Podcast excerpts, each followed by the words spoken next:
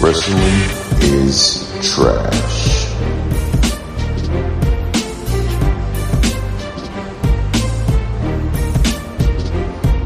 R- r- r- Wrestling is trash.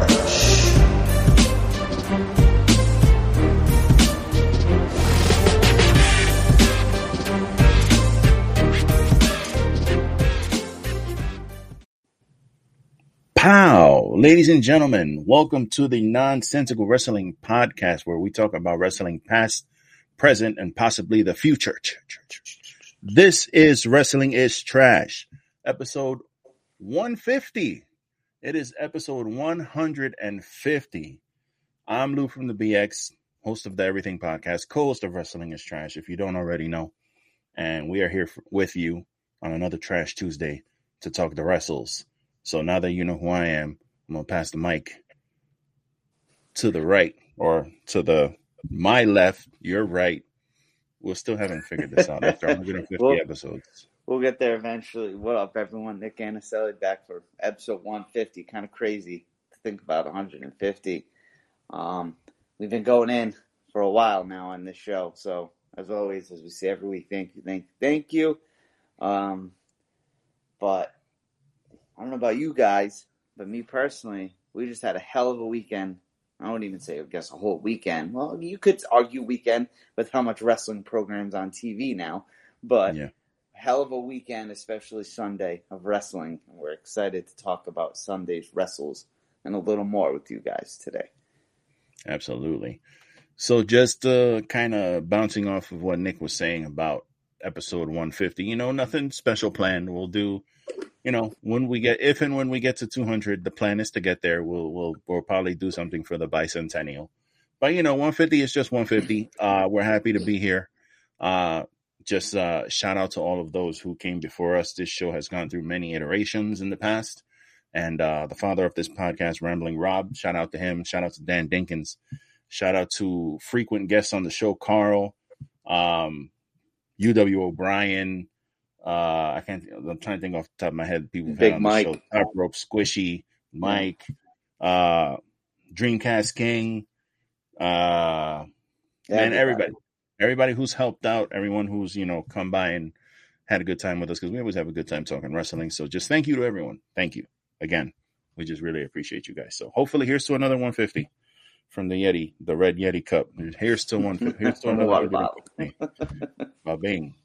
So, as the great Nicholas was saying, this weekend was packed full of wrestling, and it seems like that's just going to be the way it is from now on, because we have a Saturday show now that we got to deal with. Plus, we missed an episode last week. We apologize to all of you for that.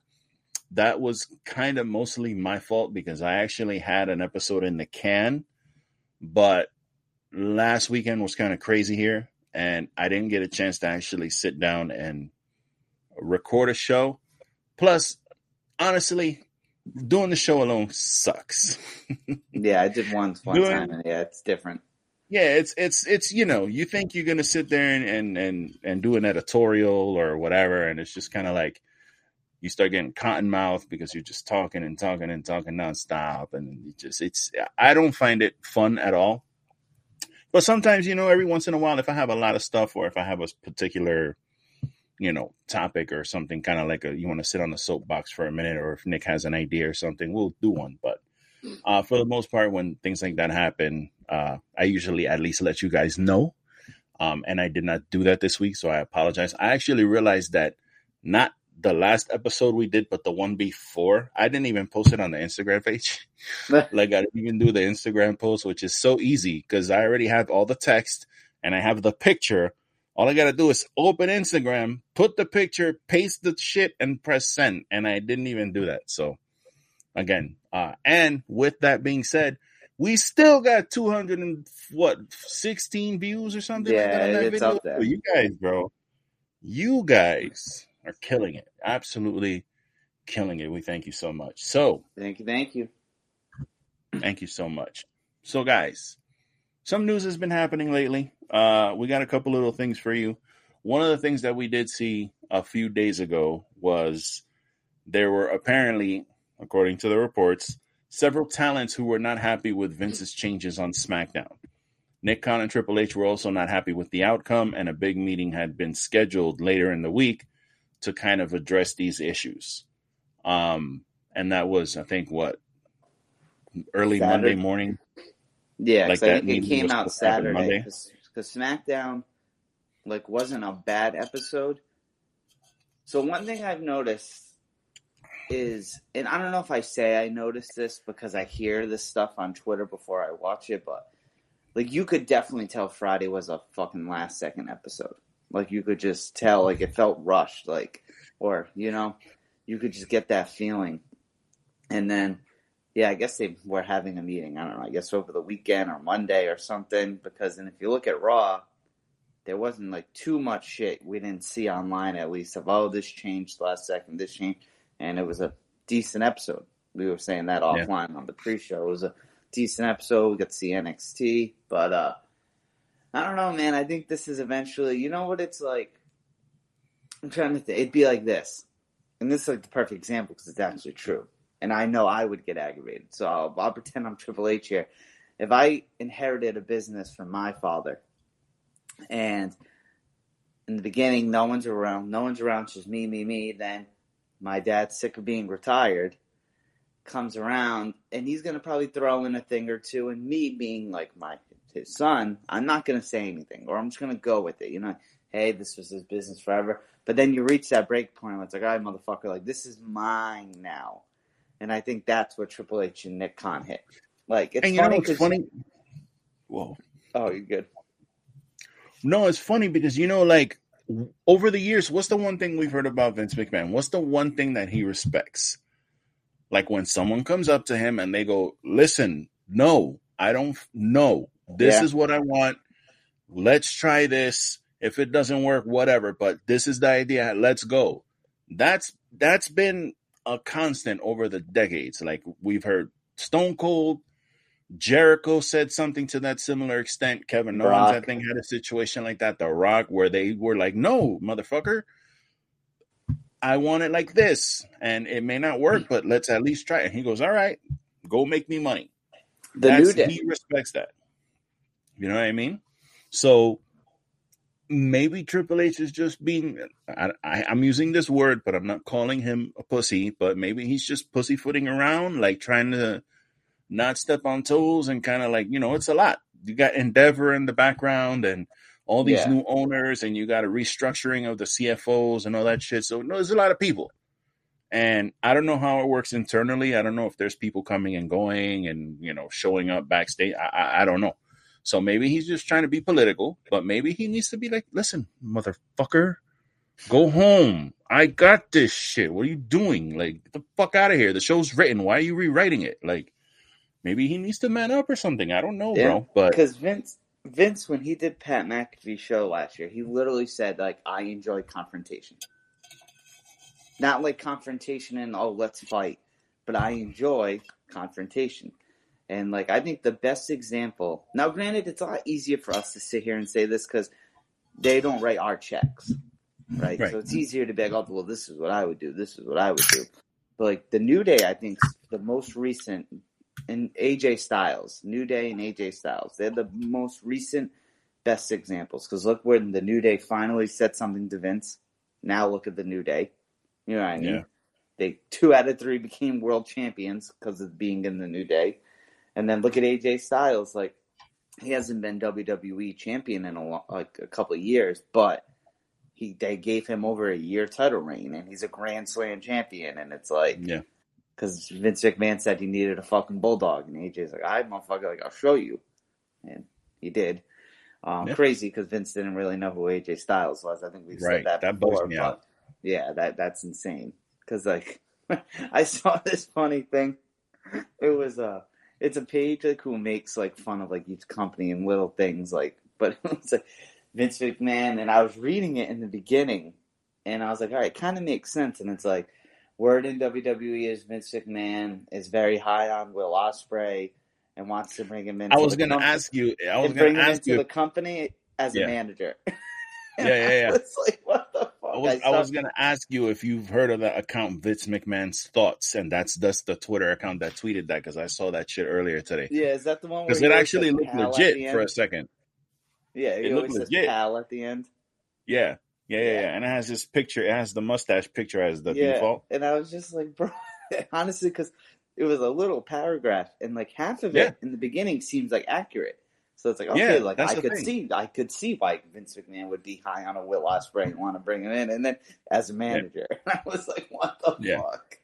It, it's funny because I see a lot of these Twitter accounts, and I have a bad habit of sometimes just not even reading the name anymore. I just read. I start reading the tweet. So I was reading that, and I was like, "Oh, of course they want Will Ospreay now, bro. Fuck yeah, of course." And then I'm like getting mad, which I don't even know why mm. I'm getting mad because I, you know, I, it would be great for him. But then as I kept reading, I was like, "Oh wait, who the fuck is this?" And I look, and it's like Vince McMahon thoughts. I'm like, "Ah, okay, yeah, I've seen this guy before." Because Will, excuse me, but uh, Will Ospreay said in the scrum, right? This is his last year of the, like indie shows. He'll probably just do big things. So, yeah, obviously we're gonna dive into that. I don't want to go, but yeah, I think Vince, man, like we we we preach this enough, but it's like, I guess to top it off, in my opinion, it's. I think it's two things, man. I think because of that sale coming, Vince wants to be involved. And it's Yeah. like 0.10% of me like gets that. Like gets it. As much as I hate to say it, it's like, oh, but I get it. But it's like, brother, since Triple H took over, every pay per view has been the highest grossing of that pay per view ever. And Nick Khan. Got to give Nick Khan his credit in this shit too. Because he's the reason like Bad Bunny and shit was around. But like that. Then it's like you, like, uh, Sean Ross Sapp tweets it all the time. Like, Louisville, Kentucky, highest grossing SmackDown in this town ever. Fucking Evansville, Indiana, highest grossing Raw. And it's like, dog, you can just sit there and make zillions doing nothing. Yeah. Like that, I feel that's everyone's dream. I don't know about you, that's me. Yeah. Passive income. That's everybody's uh that's what everybody wants. Is passive yeah, and income. it's like, and it's not like he didn't do it for a long time. He did it for a long time, and I get it. If he wants to go to shows like the big shows, if he wants to be at a Mania, cool. Rumble, cool. Get it. It's a big show. Or oh, they're in the Northeast. Well, you live in Connecticut, so you want to go to the show at MSG or Connecticut or Boston. Get it. You're over there, but. Like, which I guess that's what he's doing, right? I think all this shit's happening remotely, which is probably even Yeah. more annoying, to be honest. yeah. But uh, yes. I don't know, man. We'll just have to see. I feel like- comes. I feel like the thing with Vince too is like I, I think like he thinks that if he stops, like he's just gonna wither away and die. Because you know, you've heard that thing about like elderly people who like work until like they're yeah, 66, 67, into their 70s, they're working because they're like, well, what am I going to do? I'm going to go home, I'm going to sleep an extra six hours. Then my body's going to start fucking cramping up and shit because of the bed. And then I'm fucking going to die because I'm just doing nothing. So I don't know if maybe he feels something like that. He's just going to kind of that wouldn't shock me. like, what else does he have? I mean, he's got his grandkids and all that and his, his mm-hmm. wife, or I I don't even know if he's still with Linda. I have no fucking idea. Yeah, I'm, Um, kind of curious about that, to be honest. but that's the weirdest relationship ever. But I don't know. Maybe it's a little bit of that, and then what you said too rings rings true also because we had a report here from Mike Johnson from PW Insider, and he said that uh, last night's Raw had a lot of Vince McMahon fingerprints on the show, much like last week's SmackDown. And it said while Vince McMahon has been remotely influencing WWE programming since WrestleMania, the belief among some we've spoken to is that influence is likely to grow in the coming weeks and months as the Endeavor acquisition gets closer to being finalized. So maybe what you're saying is true. Is like as he's getting closer to this, you know, they quarterize this this deal or whatever, he's just gonna keep putting more and more. But my thing is like, what's gonna happen if you don't change shit? Like, are you gonna I feel lose? You're not gonna lose money Failure. Like you're not gonna lose money you're not gonna lose ratings because of and now granted last week they advertised a world championship title match between seth rollins well he had an open challenge and we Yeah. thought it was going to be Gargano or whatever. Turns out that it was going to be Tommaso Ciampa who was going to answer the open challenge. And then he was going to lose, obviously, because you're not going to have him beat Seth Rollins. And Vince changed that to the Finn Balor beatdown. And then he had Tommaso Ciampa come back and beat the shit out of The Miz. Now, if you ask me, those two calls were the right call because we were talking about this open challenge shit with the title, and it's like, get him into a feud. Stop this open challenge shit. Like, it'll mean more for the title if you're feuding with someone who's a credible threat instead of just going, ah, anybody wants a shot, come take a shot. Like you're not Orange Mhm. Cassidy, bro. So now that you you at the same time that you do that, you're building up Finn Balor as a credible threat because now he's like back to old Finn, where he's just like attacking you out of nowhere. He's doing those dark promos, and that worked. And then the Tommaso thing also worked, not to the greatest extent, but it definitely worked. He came back, he beat the shit out of the Miz, which poor Miz, like that guy's the last four, Well, five, six. Well, the Miz weeks- beat the the Miz beat the shit out of him last night. Oh Jesus, really? Yeah. All right, so well, I guess they're gonna feud, but anyway, what I was what I was saying was that at least for Vin in that aspect, hmm it made sense to do those changes, and that's fine. But if you're just going and going, no, no, I don't, I don't want this, I don't, just because, like that, I, I, I don't understand. Like, I don't understand that shit. Just changing shit because Yeah. you feel like it. I'll say this about Vince because he took he he left what, what was it July of last year, right? Yeah, that's when like he stepped down. When he does shit good, it's good, but when he does shit bad, it's bad. And I'm trying like an example, like if you think of WrestleMania last year, so in 2022, like there was no need for Roman and Brock to be in that match to unify the titles. Yeah. Like there wasn't. You know what I mean? But there were other storylines on that card that were like good. Like he did the Cody thing good. Like the Cody and Seth thing was very, very done well. So it's like you get that right, and then but then this like you punt to like you're saying right there, like I, I'm because Triple H I think wanted Ciampa to come back and have like a good 20 minute match Yeah. but he was going to lose. And like, I get it. If you're going to lose to anyone, it's the world champion. But like, hey man, especially if we're about to be seeing these apparent reports, I don't know if it's fan generated more, but how we might get DIY and versus the uh, Sammy and KO, Yeah. like that's not how this should be going. So I don't know. I think my man's just gotta, just gotta call it. But like you said though, like he made the right call there. I guess yeah, because that was another thing I read that they're very high on Judgment Day, like very, very high right now on Judgment. Which, if you really think about it, I think personally, I think Seth's gonna win, and we'll dive into that at some point. But I think Finn has looked good in this. He's he's looked like the competitor. Damian's obviously in the Money in the Bank. Did the good Yeah. show Bad Bunny. Yeah, they're high. They're high on Judgment Day. How about you stop beating Damian Priest? stop Yeah. beating this guy. Yeah, yeah, he had because he fought what Cody last night. I That's one thing I don't understand. I don't know what happened last night. Um, as far as him, because I didn't watch Raw. You guys, I just caught. I definitely watched Carmelo. Um, and I caught a couple things here and there, but I don't watch the whole show. But um, yeah, Damian got beat in that tag team match. He took the pinfall. It was like you didn't need to have him Mhm. do that.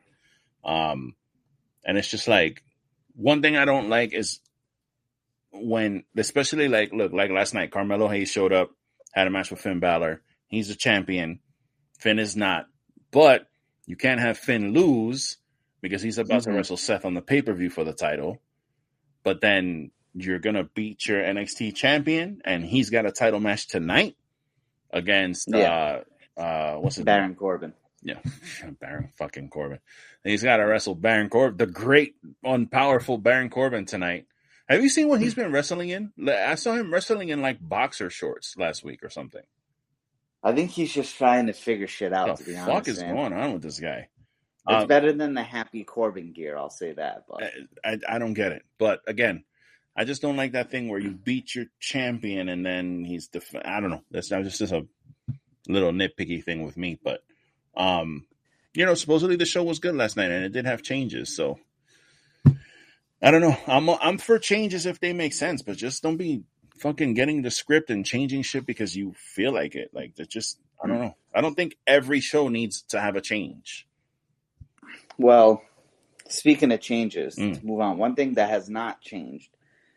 Fightful reported, as we had the great Forbidden Door pay per view on Sunday, that Kenny Omega and the Young Bucks and CM Punk were kept on separate sides of the building during Forbidden Door. I don't want to stay on this forever, but to me, just common sense. And the reason I say it's childish, yes.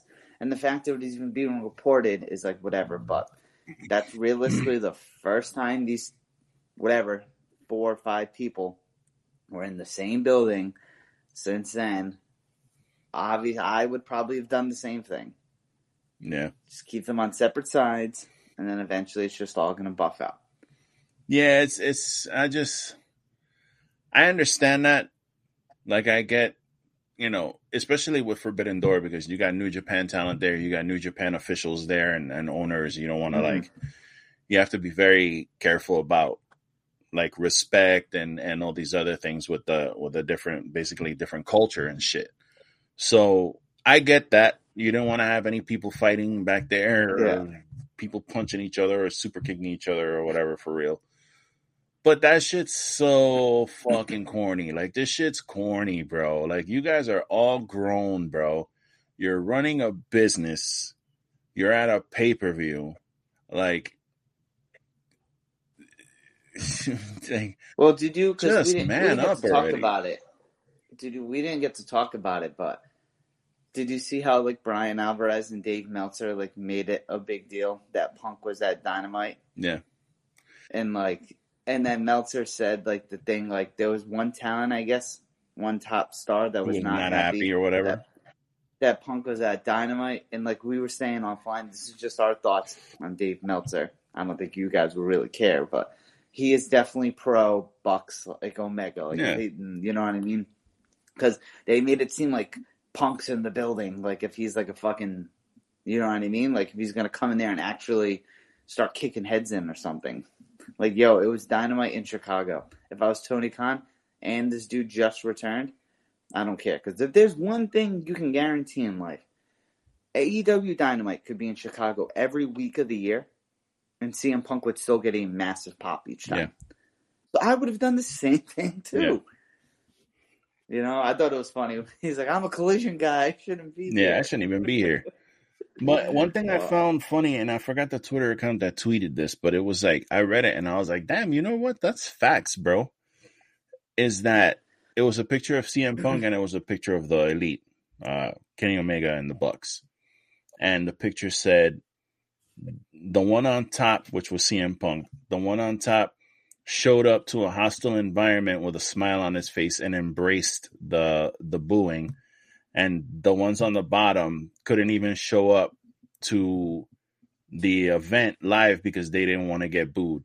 And it was like a picture of CM Punk and it was a picture of the lead on the bottom basically saying look at CM Punk. He showed up at Toronto and he got a match at, he got a match on the, the pay-per-view and he had a great match which we'll get into later um, Mhm. and he took the booze in and he smiled and he played to the off the crowd and he he did his whole thing not even in a heelish nature it was just like i'm taking it and i'm here As much as people don't want to hear this, who don't are we're pro Punk, mind you. Yeah. I'd like to think we are. Um, he's a professional. Yeah. Yes, he has his moments where he can be a little punkish, I guess you would Yeah. say, but you know, I don't know. They just need to. This isn't going to drop. That's the thing. Like all the next time they're- they should realistically all be in the same building is all in, and something's going to get reported at all in. Like, uh, yeah, CM Punk and the Bucks were at separate hotels. It's like, who gives a fuck? yeah who gives, Who gives a fuck? fuck like who cares bro And that's what pissed me off because I think we said this before. Like that was it was the day of Forbidden Door, and that's what was being Yeah. recorded. yeah for real And it's either people are reaching for stories, or people just don't want this to get buried. Yeah. You know, um, yeah, that's all I really had to say on that. I just had, I just figured we, I wanted to throw that in there, not to report it or speculate until I just had to say, like, all right, now this is just getting obnoxious. Um, then what we got next here in the news. So, I guess Lou and I we talked about this off air. So just listen to what we say before we go into this. So Toni Storm on Sunday defended the AEW title against Willow. They had a good match. She retained. You know, the outcasts were involved. The whole thing. We're going to dive into that part. Um, but as Toni was walking up the stage, she called her a cow. And then the tweet said, "Let's hear them defend this." Now I'll give my piece first. So if I'm the heel here, but um, one, I'll let Lou speculate on the the one side of the word cow because he, he did the research found this. So, yeah. but and I don't like saying this, and it might be easier to say this because you know I I'm not whatever bigger or whatever, so people who live might be like oh blah blah. But when you and one, as we said off here, I don't even think Willow's like that big. Like she's really not. And it's delicious to me. I mean, it, I, but it's like that's just like delicious. In, in, in wrestling in general, if you have uh, I, I can't think of the right word that I want to say, but if you have something the heel, especially the heel, can use to their advantage, like they're going to. Like, do we not remember in 2015 when Alexa Bliss, who in this that situation was worse, and no one made it a big deal because every year it gets worse. But right. Alexa Bliss was fighting Nia Jax. One girl, Alexa Bliss, who is the heel, who we can all agree is a smaller human than Toni Storm, and Nia Jax, who's definitely bigger than Willow. And what do you think they hit on the storyline? Yep. They dove into that. Now Nia knew about it because I remember they talked about it on Total Divas. And they're like, and they're like best friends, the two of them. Yeah, exactly. But it's like it was there, like you know what I mean. But like people are just making the big deal and like it doesn't need to be. But then now you add your piece, like when you looked it up with the yeah, it's like, and even back in the day, we were talking about it earlier. Mickie James, when Layla L and uh, I think it was Lay Cool, it was Michelle McCool and Layla yeah, El were a team. And they were picking on Mickie James. They were calling her Piggy James. Like that's literally what they were calling her. And it's like, I'm sure there was outrage back then, but it's like, guys, you, you have to so again, we instituted the the the 10 trash commandments. I think I've come up with the next one. The next one is stop being marks. okay? Stop being marks. You yeah, do you understand that Toni Storm did you even watch the scrum? Have you been watching any of AEW television? Have you been seeing Toni Storm what she's been doing? She is a heel. Willow Nightingale could not be more of a babyface character. Like she's the biggest baby. I, besides Cody, I can't think of a bigger babyface in wrestling right now than uh, Willow Nightingale. I really can't, um, because everyone else is like tweener. So this is what heels do. They they go after shit. And now and again, granted, a lot of Americans hear the word cow and you're immediately going to associate it with like, oh, she's calling her fat. But you have to understand that Toni Storm is British. And in Britain, when they call someone a cow, I literally looked it up.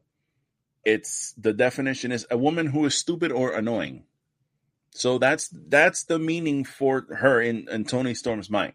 You know what I mean? So and again, they probably went backstage and they hugged and they had fucking pastries and then fucking hung out and whatever because not that everyone back there are friends, but I think most of these women get along pretty well.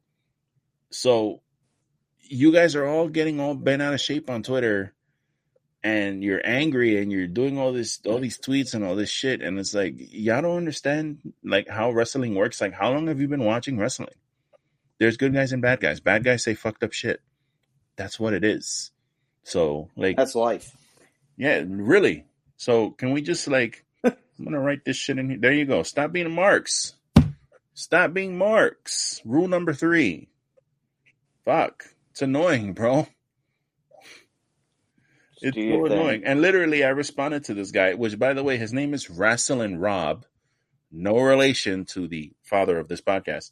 Um, and I responded to this guy. He did not respond to me, but someone else responded to him and said, the same thing that I said, which is you're soft. And the guy responded to him, That's not what your mom said. Oh, what a fucking response, you fucking jackass. It's like, you guys, uh, I don't know. Stop being. I'll say this. This might be a hot take, so I apologize. But I sometimes feel wrestling fans reach for shit. Engagement, and it's, that's part of it too. Is like you get engagement by doing shit like that. I mean, he had mad retweets and quote tweets, people telling him he's a pussy and he's soft, and the other half were like, "That's bullshit. She called her a cow." Is this? It's like, I guess that's what they get out of it, but it's like, yeah, I tend to read these things and take them at face value and not think that's what they're doing. But for the most part, that's probably what they are. So that's why most for the most part, I don't even comment or any of this shit or retweet it because I don't bother with it.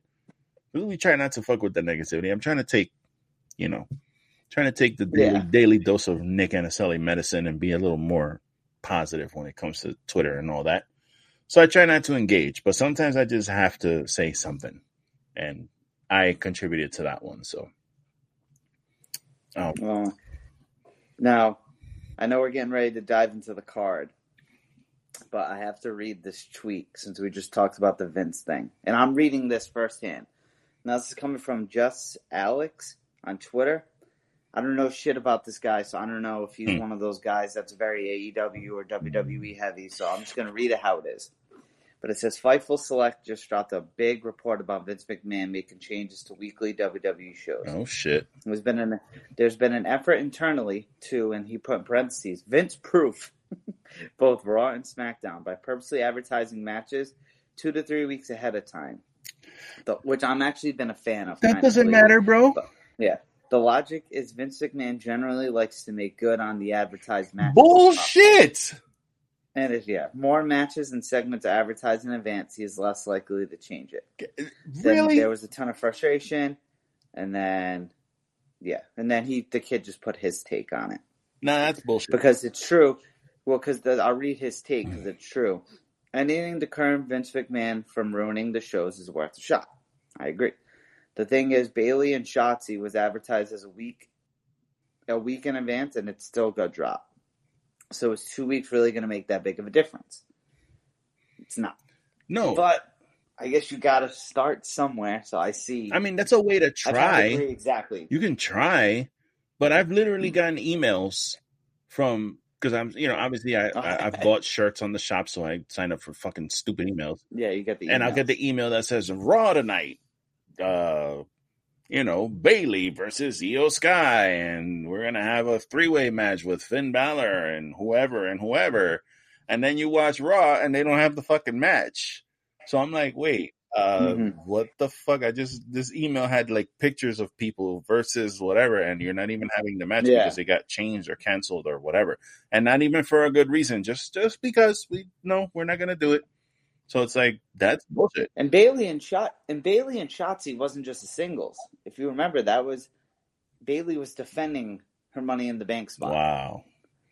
And I saw so a tweet from Bayley too that uh, she tagged Shotzi or something, and she was like, "She's like, I'm safe." No, I'm sorry, I couldn't beat your ass this week or something like that. And I read that, and I was like, I didn't, I didn't really understand it.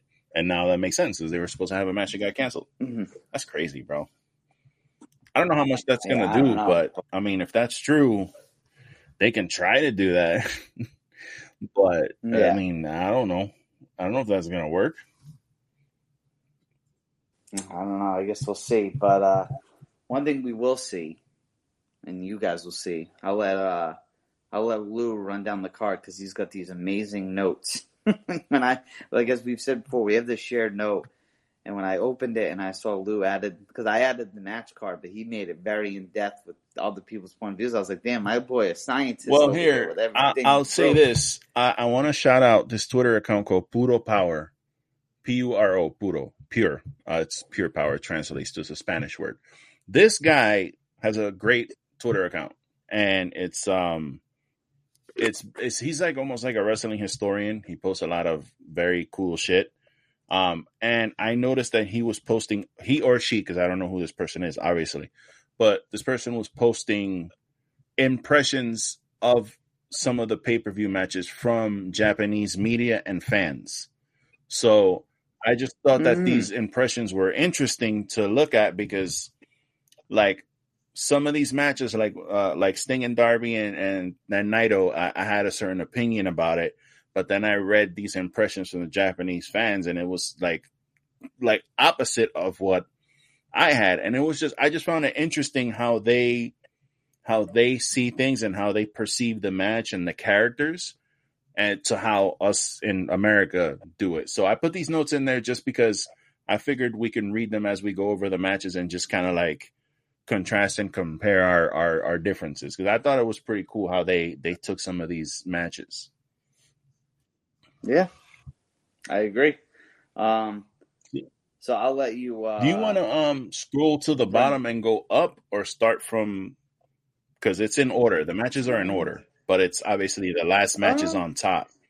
So I'm not sure if you want to. I say we. I say we. We start actually with with what you have from the main event Okay. down because the the the main event and the co-main event, one Right. of them are the two matches I imagine we're going to speak on Yeah, the true. most. Um, so we can, so we're not rushing through that by any Yeah. chance. So yeah, I, I'm down with that. Yeah, let's start. Yeah, that's cool. Well, the yeah, the top top. Yeah, so card. obviously the main event of the show was Bryan Danielson versus Kazuchika Okada. And um, this was the much ballyhooed dream match between these two. They've been wanting to do this for years. I imagine this is not going to be the last time we see this match. Um, so uh, I enjoyed the match, but Wrestle I will Kingdom. say this. I, at this point in the pay per view, I was like this in my chair. Get me out of here because I went to the theater and this is a, a long, long show. And where I was sitting, um, of course, someone decided to sit right next to me. Uh, and she was a, I'm a big person, so I'm not talking shit, but she was a big person. I was a big person. So we're sitting there like trying not to touch and be in each other's way and sit comfortably. And I was not. Uh, so I was trying extra hard to make sure she was comfortable, and I was sitting there, and I took that stupid fucking IWGP title Belt. with me to the theater for no reason. I was like, that is not stupid. That was damn near. That was one of the matches of the I was like, why the fuck did I take this belt with me into a dark theater? Like it didn't make any sense.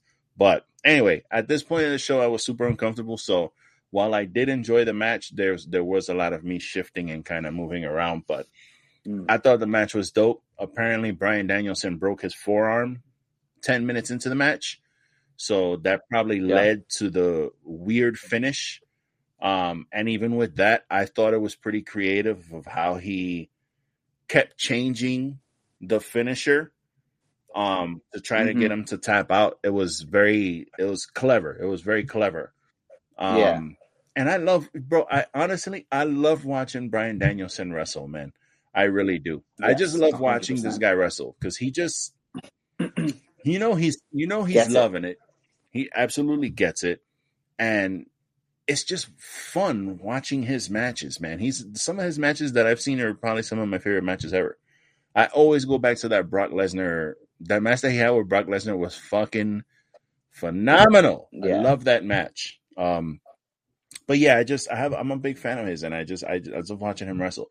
Now I will say, and we've talked about this before, as far as New Japan, I'm not 100 percent up on New Japan. So I've seen Okada have matches before, so I've seen Okada, but we'll talk about someone as we go down the card in Tanahashi, who well, well, we'll talk about that later.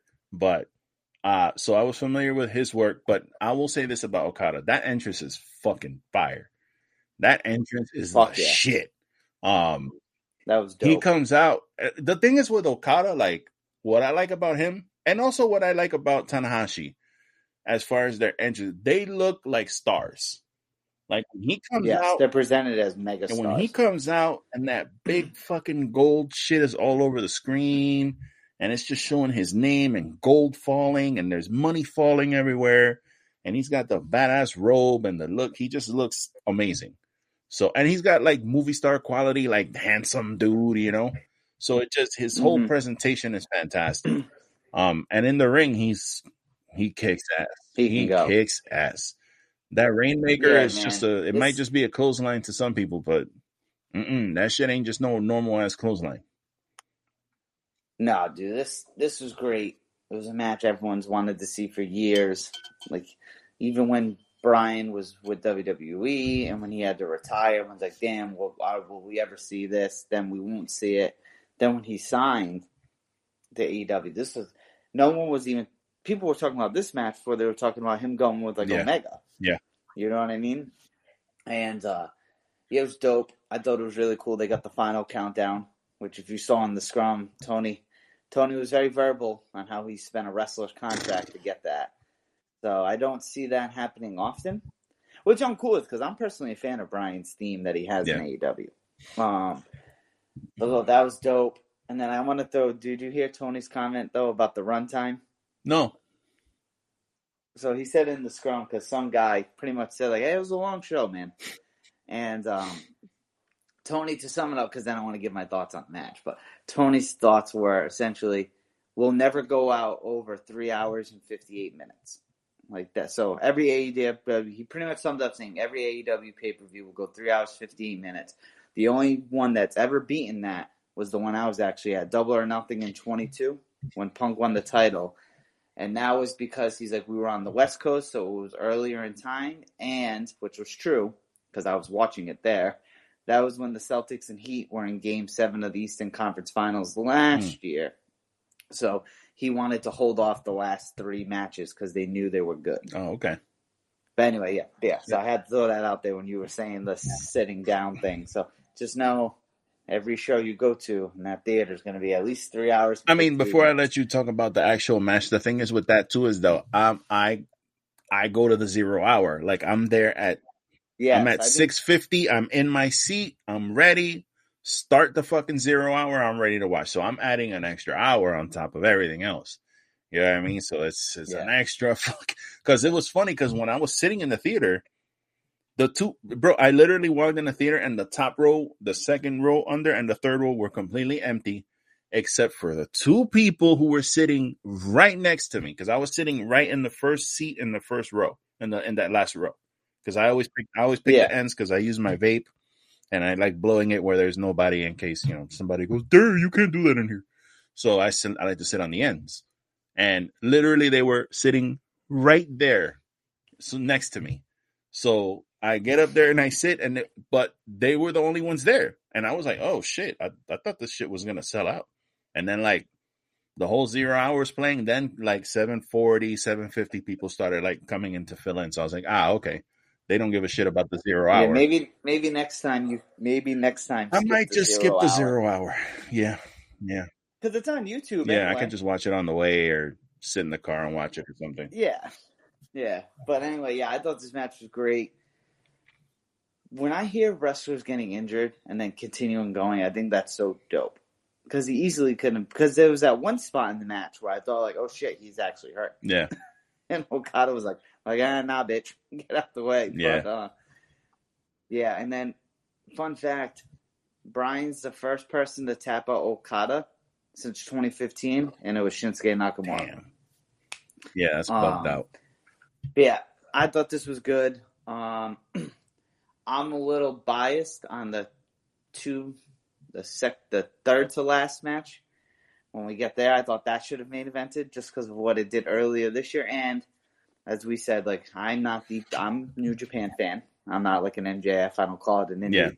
Um, but like I I prefer watching a Will Ospreay Kenny Omega over an Okada Danielson match. Um, but I definitely think this had every right to main event too, though. You know what I mean? Just dream match, the years in the making. I liked it more for Bryan too.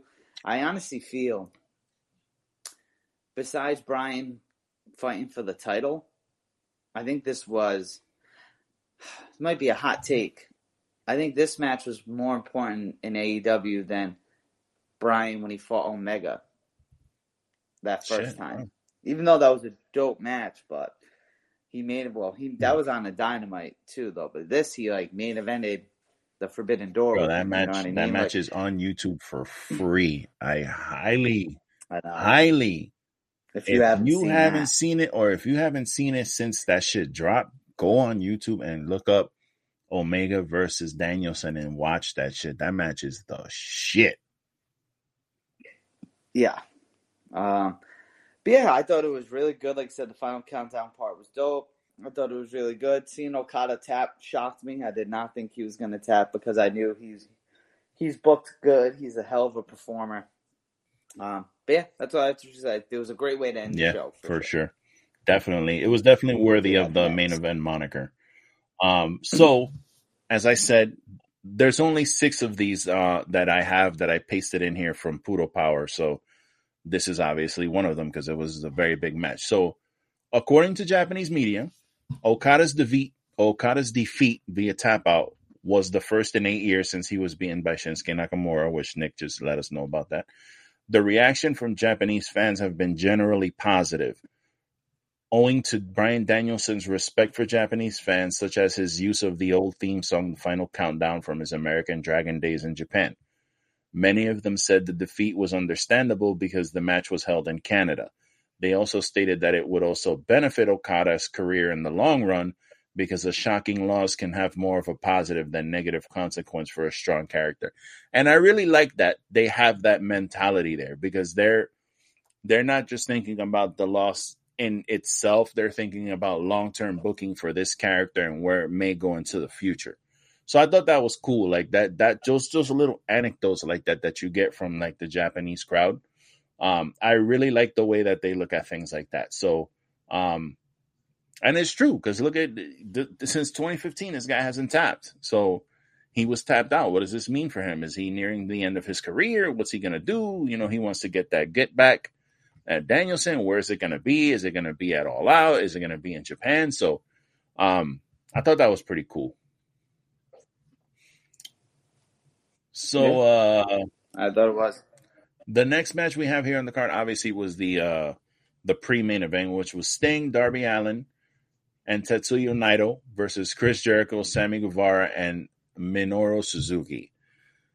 So there were a couple things I loved about this match, and then there was some very weird stuff that happened during the match that I didn't understand. Um, but the highlight of the match for me was when fucking Darby got knocked the fuck out by Minoru Suzuki with that elbow, bro, and he just flew out of the ring. Fuck yes, he did. Yo, all of us in the theater were like, "Yo, what the fuck?" Like he literally, he knocked this dude. Like he fucking knocked him. That shit. That just looked. ill. There was a lot of that in this pay per view too. There was a lot of elbows in this pay per view. Like a lot of people usually complain Yeah. about super kicks. Nah, bro. This was all about the elbows to the neck. Um, but it just I thought it was there was a little weird situation for me when I was watching it personally. I don't know how anyone else took it, but I thought the match itself was a little sloppy, especially with Sting because you know Sting is he's been doing this decades. He's a ring general. He knows how to move in there. He knows his spots. He knows what to do. He knows what to call and what not to call. And he was doing weird shit like he was at the turnbuckle, then he stepped in the ring, then he was standing in the corner, then he left, then he came back in on the other side of the ring post and just kind of like walked. I thought he was injured because he was like walking all fucked up from one ring post to the other to Mhm. go out, and I was like, "What the fuck is he doing?" Like it was like if he didn't know what he was doing. Um, and if I found that super strange because I guess something happened that wasn't supposed to happen. And because the thing is, for me, when I see stuff like that, it, it takes me out of the match because now I start thinking about what happened that fucked up instead of trying to enjoy the match, which is a problem. I know it's a me problem, so probably a lot of people didn't feel that way.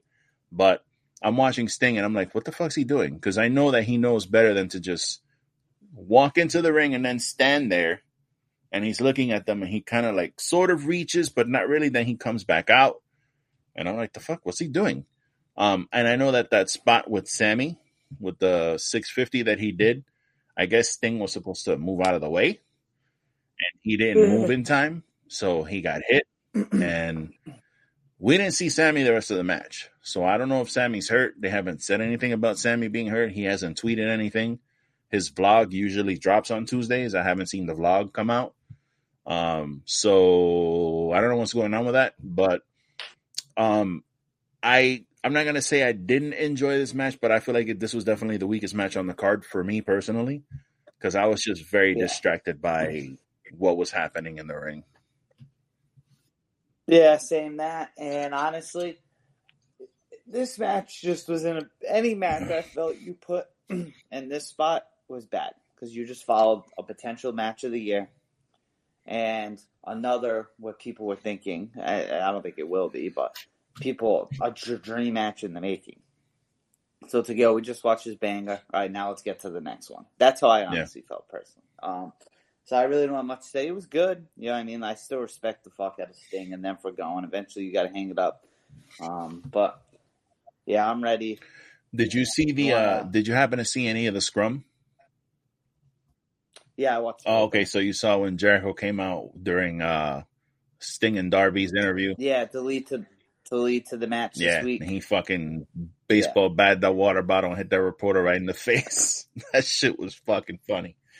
Um, That got to pop out of me. yeah. me. So again, Uh, I think that these guys were put in a dubious position because you're following up the next match, which we're going to talk about in a second. And how do you, how the fuck do you follow a match like that? And I understand that why they put them there because this was kind of like a, uh, uh, it was almost like mouthwash for the main event. You know what I mean? It's to get that, get down from Yeah. that high of what you just saw. And then you're going to watch To this match. You're going to enjoy this. And now it's time for the main event. So I get why it was in there, but I just think some things happened in the match that weren't supposed to happen. So there was a little bit of a mix up in the, in the, um, execution of it. But yeah, again, according to the Japanese media, the six man tag match featuring Jericho Sting, Naito, and Minoru Suzuki was well, well received by Japanese fans. They stated that it was great that AEW acknowledged Jericho and Naito's previous feud in New Japan. Japanese fans were thrilled to relive a classic feud while also seeing a great legend like Sting in action. Some fans stated that seeing Naito and Sting team up together gave them goosebumps. Many of them claim that if New Japan is able to book these type of matches in the next Wrestle Kingdom match, they will definitely buy a ticket. So you see like the the dichotomy and the differences of like they just love they love Sting to the max. There's no he can do no wrong. Yeah. So and I know that they love those big over the top characters. So they just love this match. I'd love. That'd be dope to see Sting at like Hell Wrestle yeah. Kingdom one more time. Hell yeah, bro. That'd be dope as shit. Um, I'd love that. I'd love to see Sting in New Japan or Wrestle Kingdom next year. Um, but yeah, that's that's All right. that's the thing. So we'll go ahead and uh, get into this match of the night here. Uh, the next match we're going to talk about is the Will Ospreay Kenny Omega match. Um, I saw a lot of people shocked, and in the theater there were definitely some people very shocked that Kenny Omega lost this match. But I was like, did you guys not See, I wasn't. did you guys not see the previous match where Kenny won? So what do you think? Kenny's gonna win two in a row? No, of course not. You gotta lose one and then you have the trilogy. So of course Kenny lost. I want them to run this back at all. Oh man. so yeah, for sure. A hundred percent, a hundred thousand percent. Um, the only thing is, who do you have win? I would go with Ospreay Who will? Yeah, I'd I would go with Ospreay 100%. and just have him. That's his home. That's his home Yeah. area, correct? Yeah. I would have him win the home blow off area. match. Let him because he's he's in he's a New Japan talent. He keeps the title. Yeah, I would. That's what You I don't know do. what's up with Kenny's future. But uh bro, this match this match was again, we've talked about that first match ad nauseum. It's been my match of the year so far. It still has not been dethroned, even with this match, and I'll tell you why. Um as much as I enjoyed this match, the Don Callis shit, I was like, you Mhm. don't need this. Like you Yeah. don't bro. You don't need this. Like you don't need the interference, screwy bullshit. Even though it didn't really, it didn't really affect the finish so much because Will f- finished him off with that fucking Tiger Driver ninety one. He finished him off. Um, uh, even though the I'm sure the the screwdriver thing it contributed, but I didn't need to see Don Callis come down to the ring. I didn't need the goofy fucking security guards standing there. I don't know who the fuck Yeah. those guys were. It looked like Dana White in a fucking mask. Yeah, I, I didn't thought the need them there. Fucking thing. yeah, I, we didn't need them there. Like I didn't need any of that shit. You just needed to get these two guys in there and have the the Yeah. match. Like that's all I that's all I needed. So that's probably the only reason I would put uh and and honestly there was something about that Wrestle Kingdom match, just the atmosphere of that arena and the way they had their entrances and the fact that it was in Japan and you're seeing the Well, and then they had the, they had I'll sound super ignorant right now, but too. Yeah, but just like the Japanese letters when they have their names and then it flips over to English for that because you're watching the English dub, it actually flips over. But you're seeing like the Japanese letters and the Japanese presentation. It really, really, really added a lot more for me. Uh, Yeah. that first match. So, um, I would put the first one. I'm still holding that that first match way up there, but taking nothing away from this match. This match was fucking phenomenal. Um, yes, thought it was great. I love watching Will Ospreay. That dude, like, I've been probably actively watching him now since we've been pretty much doing the podcast now. It's like the end of twenty one, beginning of twenty two. So not on the newer side. I'm very open about it. But man, every time that motherfucker wrestles, it's just more and more and more. And it's crazy because then I go back and watch more and more of his older shit. Yeah. I just I just like the guy a lot. I want to see him on TV a lot more. But at the same time, I love that he's like a special attraction. Yeah. And you don't get him often. But when he goes, did you see his Twitter leading up to the show with like his wife like pretending the vacation? Yes, I didn't. I, I'll be honest with you. I saw it there in the feed, but I didn't watch any of it. I know he Oh, was bro, like making fun of Canada show, and go shit. To, go to after the, this show, go to the page. he's just pretending to be miserable the whole time, and it's hysterical. But uh, yeah, so it was cool to see that side of him. But anyway, back to the match. Yeah, just insanely good, man. Insanely good. Like these two can just go. They can just go. They fucking beat the shit out of each other between the screwdrivers, just everything. Like this was what these two do is because they did in the first match and they did it here. And I haven't had this happen to me as a fan in a while. Is there were so many times in this match where I'm like, "All right, it's fucking over," and it wasn't. And I literally, and it was not like I was mad. I wasn't mad. It wasn't over, but I was just like, and it's funny because so like so I told Lou this based off like my time schedule where I'm at, like work's pretty chill with me letting me do what I want. So I bring my iPad to work and I watch. So some of the matches I get a little distracted, but like this one I was like, oh yeah, like I'm gonna watch this match, and uh like it's not like I'm in my because if I'm in, if I'm watching wrestling alone, I'll react, but I can't really be reacting like that at work, Yeah, and I'm just I'm Yeah, just yeah, sitting there like. Like, Man, this motherfucker won't lose. Like I'm thinking Yeah. to myself and everything, and yeah, it was just, it was nuts. It was nuts because like, and to bring like the work part back, into it, not that I honestly I didn't really have a crazy amount to do on Monday morning for me anyway, but sometimes I'm like, all right, I've been watching this match for ten minutes. Let me check like my email quick and come like right back. Like this one was like, nope, forty minutes, just staring at the screen. like, not- Yep. yeah, dude. Very much and very, very, very much enjoyed this match. I could do a whole episode on the match and this series, which we probably could do honestly if they have the trilogy. Um, Oh, yeah. yeah. No, I don't want to go on too much of a tangent, so I'll leave it at that. Yeah. It was the theater experience for this was crazy. Every every near fall was just all of us screaming and throwing fucking popcorn. And those poor people who had to clean everything up, I feel bad for because I saw popcorn flying, and I was gonna buy streamers, but I didn't. I didn't want to fucking. I did that once and it was fun, but I didn't want to continue to make a mess or whatever. But uh yeah, just I I can't say any more about this this match. So as far as the Japanese fans say, they reacted favorably to the Omega versus Ospreay match. The majority of them believe that this match should have been the main event. They pointed out that Omega earned his best best bout machine moniker for reasons, and they had hoped that AEW learned from their mistakes and made their third encounter the main event at Wembley Stadium. Some fans stated that the match emotionally moved them and reminded them of why they love professional wrestling. Most of them agreed that this match was better than their first match in January, which took place at the Tokyo Dome. Japanese fans claim that Omega and Ospreay gear up and fire up whenever they face each other, making each other the best version of themselves. Some of them compared their rivalry to AJPW's original Four Pillars of Heaven.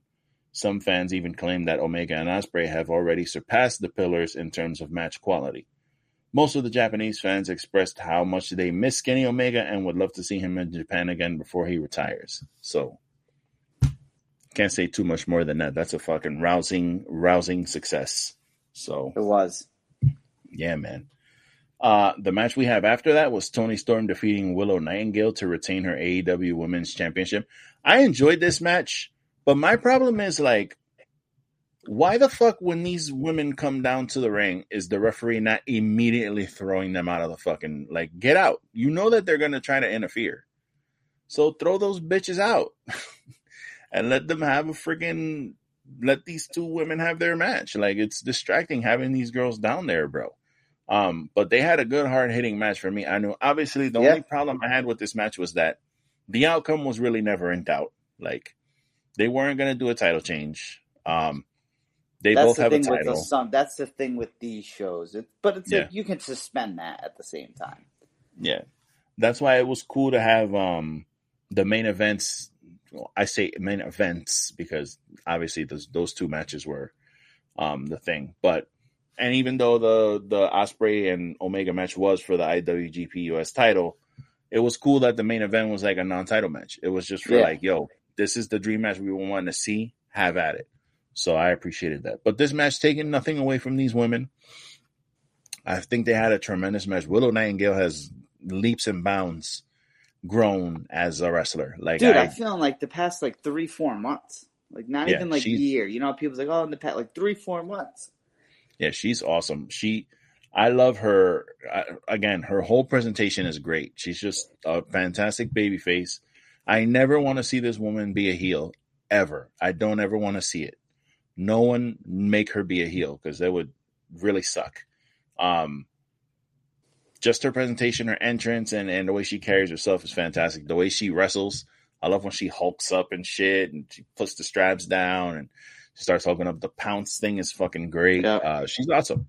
And again, No, I'm- Toni Storm, I've I'm very happy for fan. Toni Storm being able to go on an actual run, like actually have her AEW Women's Championship run, not interim, not any of that bullshit. No, she's getting her proper run, and I like to see that too. So, and I've always loved heel Toni Storm, so it works better. Yeah, me. she's better as a heel.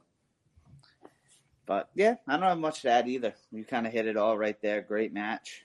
You know, good to see them get the spotlight. They went in, so thought it was good. Yeah, it was it was dope. I I definitely I would I definitely want to rewatch a lot of this show. Um, I just wish there was an easy way to do it, but you know, we have our ways. So I just had to find time to sit down and spend another three hours watching this show. But the next match we have here was the Elite and Eddie Kingston with Tomohiro Ishii defeating the Blackpool Combat Club, Konosuke Takeshita, and Shota Umino. The first thing I want to say about this match is I love, love, love Moxley's New Japan music. That shit is, yo, that theme was hard. When they all Mhm. came out with that heelish ass theme, they just seem like a bunch of bad guys, especially um Takeshita with his fucking black jacket. You know that that's uh that's Mox's theme in New Japan, I believe. yeah, that's his New Japan yeah, okay, theme. I was gonna say Yeah. I I love that they came out with that because it's kind of weird that he comes out to Wild Thing and he's like a good guy. Like it's a little weird. Um, so I don't know if he's going to continue with this. I don't know if it was just for the show, but I wouldn't mind hearing it from now on because it, it works. Um, and the match itself was, I I any, look you, Eddie Kingston in a match. I'm I'm already gonna love the match. So, um, I like the weird dynamic that he had with the elite and how he was like trying to like get Mox- Moxley to come to his senses, and he even Yeah. at one point saves him during the match. Um, I just at the end, Eddie's weird. Eddie's like sometimes you can't even tell like if he's acting or he's being for real or what's happening with him. Like it's very hard to tell when Eddie Kingston is like like kayfabe or like this shit's for real or whatever because he's like arguing with the Elite at the end. And he's like, fuck you guys, fuck you guys. And he storms off through like the little side. He doesn't even go up the ramp with them. He goes off like the side. He storms off like a little fucking angry kid. And it's like, I love that shit. I love fucking Eddie. Um, but yeah, this match had a Ishii, bro, talking about the elbows that we were we were saying this show Bro. had elbows. Listen, I thought Ishii was dead. Like I thought he killed him. I was like, I could not fucking believe how they made that shit just look as brutal as it did. But dude, Takeshita as a good guy or a bad guy is a star, dude. That dude I'm a is a star, and he needs to be the one to dethrone Orange Cassidy, bro. Put that belt, put that belt on him immediately. When him, when Eddie and Moxley were just going back and forth with the chops in the ring. oh man, Dog, I felt like it was like five straight minutes of that. They, yeah, Eddie loves that shit. Eddie, for some reason, loves getting chopped up and chopping people. That don't look like fun to me, man. no, That does not look like fun to me. no, no. But uh, yeah, it was good. And then the next match, I don't know how I really feel about the next match, to be honest. Yeah. Uh I think this match was all about the The ending, turn, yeah, the angle at the end. But I will say this. I don't know anything about Sanada. And um I thought that he looks the part. Um I generally wasn't too and I hate to say this, but I didn't really see anything that he did that I was like, whoa, what the Mhm. fuck? Like, you know what I mean? Like, I wasn't like blown away by anything that he did to where I feel like he's, you know, like, okay, that's the champion right there. Like, this is not the one to fuck with. Like, this, this dude's champion. Like, I didn't get really anything like that. Why do you Why do you think he didn't face MJF? Do you think it's just because they didn't want any either champion to lose? Maybe. Probably. That's probably it. They didn't, they definitely, they're not going to have their, I, they're not going to have their champion losing a match. And then So- obviously MJF's not losing. Yeah, Yeah, you that- that- can't. There's no way. Not, I'll not say, man. I'm not the biggest fan of Jungle Boy. He's, you know, He can go, he can go, but Yeah. yeah, I just don't care.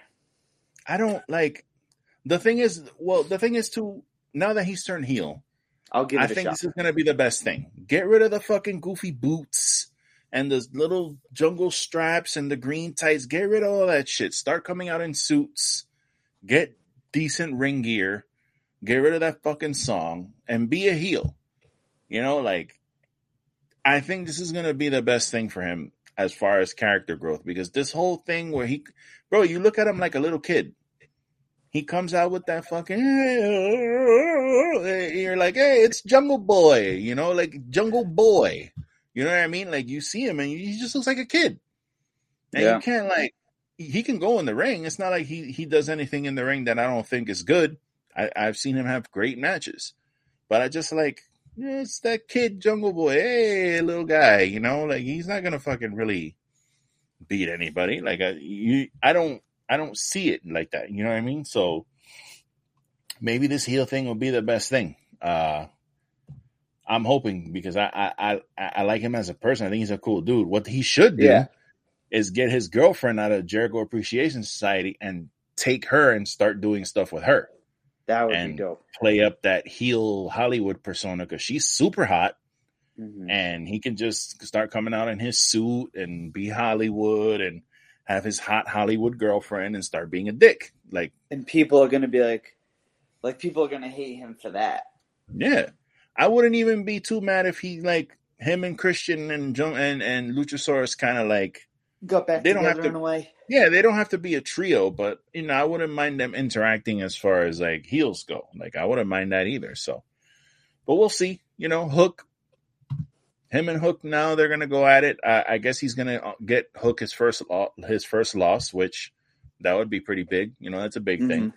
I'm not a big fan of them going after the FTW title because that title doesn't mean shit. It's not sanctioned. It's just a, it's like a prop. Like it's Yeah, that's like when motherfuckers come to the the shows with belts. Like it's the same thing.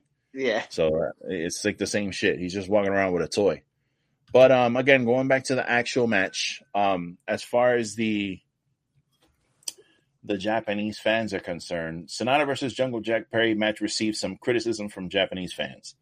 Most of them did not like the idea of the IWGP title match being fourth match on the card. Many fans criticized New Japan's policy of making too many title belts, claiming that it devalued the IWGP World Heavyweight title. Some people crit- some people critiqued Sanada for not having enough presence as the IWGP champion, pointing out that the crowd seemed to forget about Sanada as soon as Jungle Boy turned into a heel. Some Japanese media did not like did not use Jack Perry's name in the title of their news articles, instead using Beverly Hills Dylan's son or a famous actor Luke Perry's son. Wow, that's fucked up. Uh, some Japanese fans pointed out that some Japanese fans pointed this out, claiming that Japanese journalists did not respect Jack Perry enough. That's fucked up. But he can So use that. this But I he really can don't use that. Yeah, I don't got much to say on the match, but and this is where I say I'm not the biggest Jack Perry fan, Jungle Boy fan, but like that's the IWGP like World Heavyweight title. Yeah. You could have you could have fed some fed him someone better than Jack Perry, in my opinion. yeah.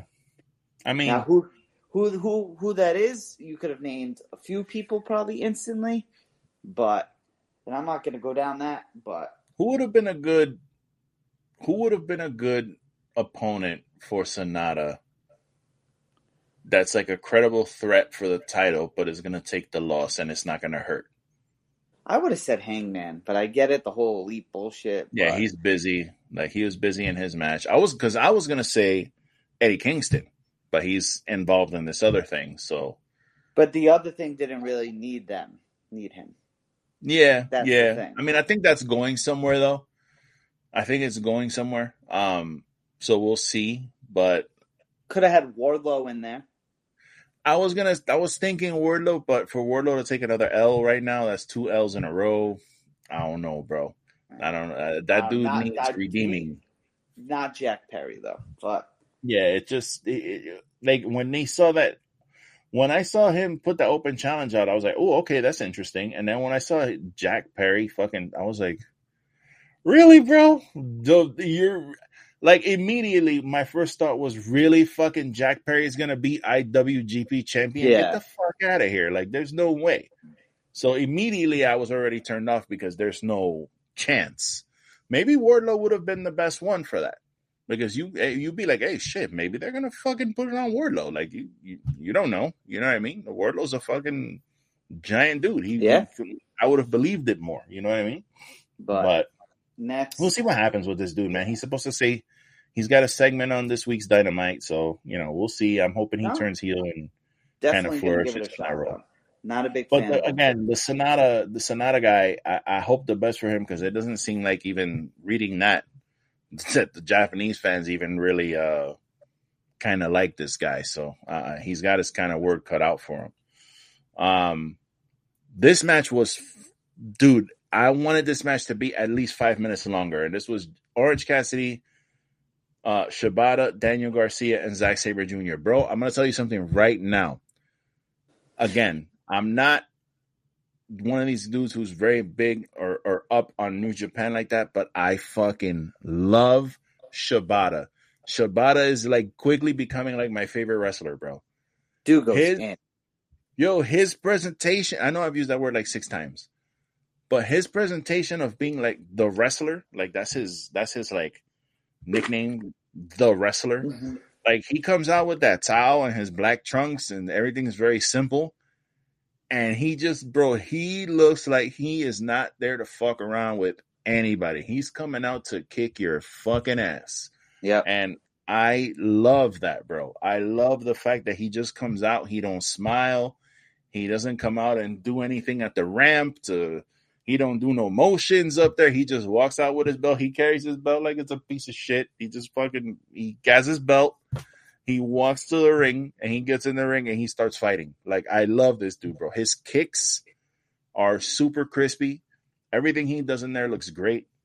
I love this guy. This guy's the bomb. Yeah, I thought I was like Mm. halfway through the match, I was like, man, I hope this motherfucker somehow wins. Yeah, Um, he's fantastic, bro. I felt the writing on the wall was there for Orange Cassidy to retain. Um, because there wasn't any title changes, right? Yeah, no, none. Um, Right? no, there was no title yeah, no, changes so on yeah, the show no that I title think. of. changes, which is expected in a show like this. Like where I said, that's where I suspend the disbelief, and I'm like, all right, I really don't care if title doesn't change. I'm Oh, uh, hello, Kenny What? and Kenny and Will Oh yeah, Kenny and Will. Duh, okay. yeah, And I guess that was the only so. one I thought was going to change. Um, but I guess like with the AEW titles, those weren't going to change. Um, Yeah. yeah. I thought these dudes went in. Orange Cassidy, it's just great how chill he is, how humble he is, and just doesn't really give a fuck. Yeah. But goes out there and just two years in a row had great matches at Forbidden Door. Um, yeah, Shibata wins. Zack Sabre Jr. looked good. You know, Yeah, Daniel Garcia is fucking awesome. Daniel. Yeah, Daniel Garcia is just Daniel Garcia. bro. This shit, this shit is the greatest shit ever. Like, look, I've I've never been a big Daniel Garcia guy. I I appreciate he can wrestle and all that stuff and whatever. But ever since he started doing this shit, that shit's hard, bro. That whole shit, that shit's hard. Like it's that dance that he does during the matches now. That shit is dope, bro. I love that shit. That's added so much to his character. That's hilarious. When he Yeah. was taking those chops, he was taking chops and he just kept doing the dance. Then he took another chop, did the dance again. Like that shit was hilarious, dude. Yeah. I actually uh, kind of thought he was gonna win this, but when I saw this nah, guy I- retain, I, was like, okay, gonna bro. lose this. I think the way it's going, Orange Cassidy has to lose this in like a storyline. It can't just be on a random episode of Dynamite. Nah, I I say fuck that. I say have him continue his open challenge bullshit. This Wednesday, he's doing an open challenge, and who comes out? Takeshita. And Takeshita goes out there and fucking murders him and takes the belt. That's what they should do. I'm with that. I ain't gonna disagree with you there. Hell yeah, just murder his ass and take the belt. So before we dive into the next match, it has to do with CM Punk though. So Ooh. when CM Punk just gonna wear trunks, man? I actually really like his outfit. I liked it. I don't I know, like man. the outfit. I, I don't like when he wears the pants. Don't fuck with The pants suck. Nah, the pants look weird. The pants look weird, but this outfit thing that he had with the like the the UFC type shorts, I I See, like that. I I think cool. I I think, and this might be being a hater, but my man got his ass stomped twice in UFC. He got Yeah. no business wearing gear like that. Yeah, that's true. I But, I can uh, understand that, but I think I've never liked the. If I was a wrestler, obviously I'm a big dude. I got a giant gut. Ain't no way I'm wearing those tights. Like, there's no way. So I've never been. I've never been a big fan of those. I always think it just looks, you know, it leads for me. It leads to the stereotype when people who like don't watch wrestling and don't understand when they see that they're like, oh, these guys are wrestling in their underwear. You know, it, it kind of leads to that. I like, you know, what I do like are like the um like spandex shorts. You know how Billy Gunn wears like those shorts? Yeah, type I of like shit. when, I like those Matt shorts. Riddle, like like when Matt Riddle Yeah. used to wear Yeah. And I like the uh not the RVD. I don't know what you call that shit. the But. I like the RVD. Well, the singlet, the signet is the one thing, like the Andre the Giant thing. I think the RVD thing's well, called wears something like a else.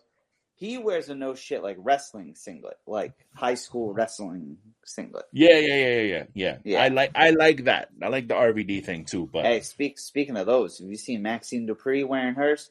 hey, listen, bro, she Big fan of her. Big. I'm not. We're, two seconds. Big fan of her. Big fan of what they're doing with that. That's all I'm gonna Yeah. say. I saw somebody posted uh this this guy obviously was a black well, I don't want to say obviously. This guy was a black dude and I bring that up only because of what he tweeted. So he tweeted a picture of her from last night on Raw and he wrote Dr. Umar is just going to have to understand. I was like, "Hey bro, I feel you, bro. I feel Bro, you, bro she's- she's she's so bad.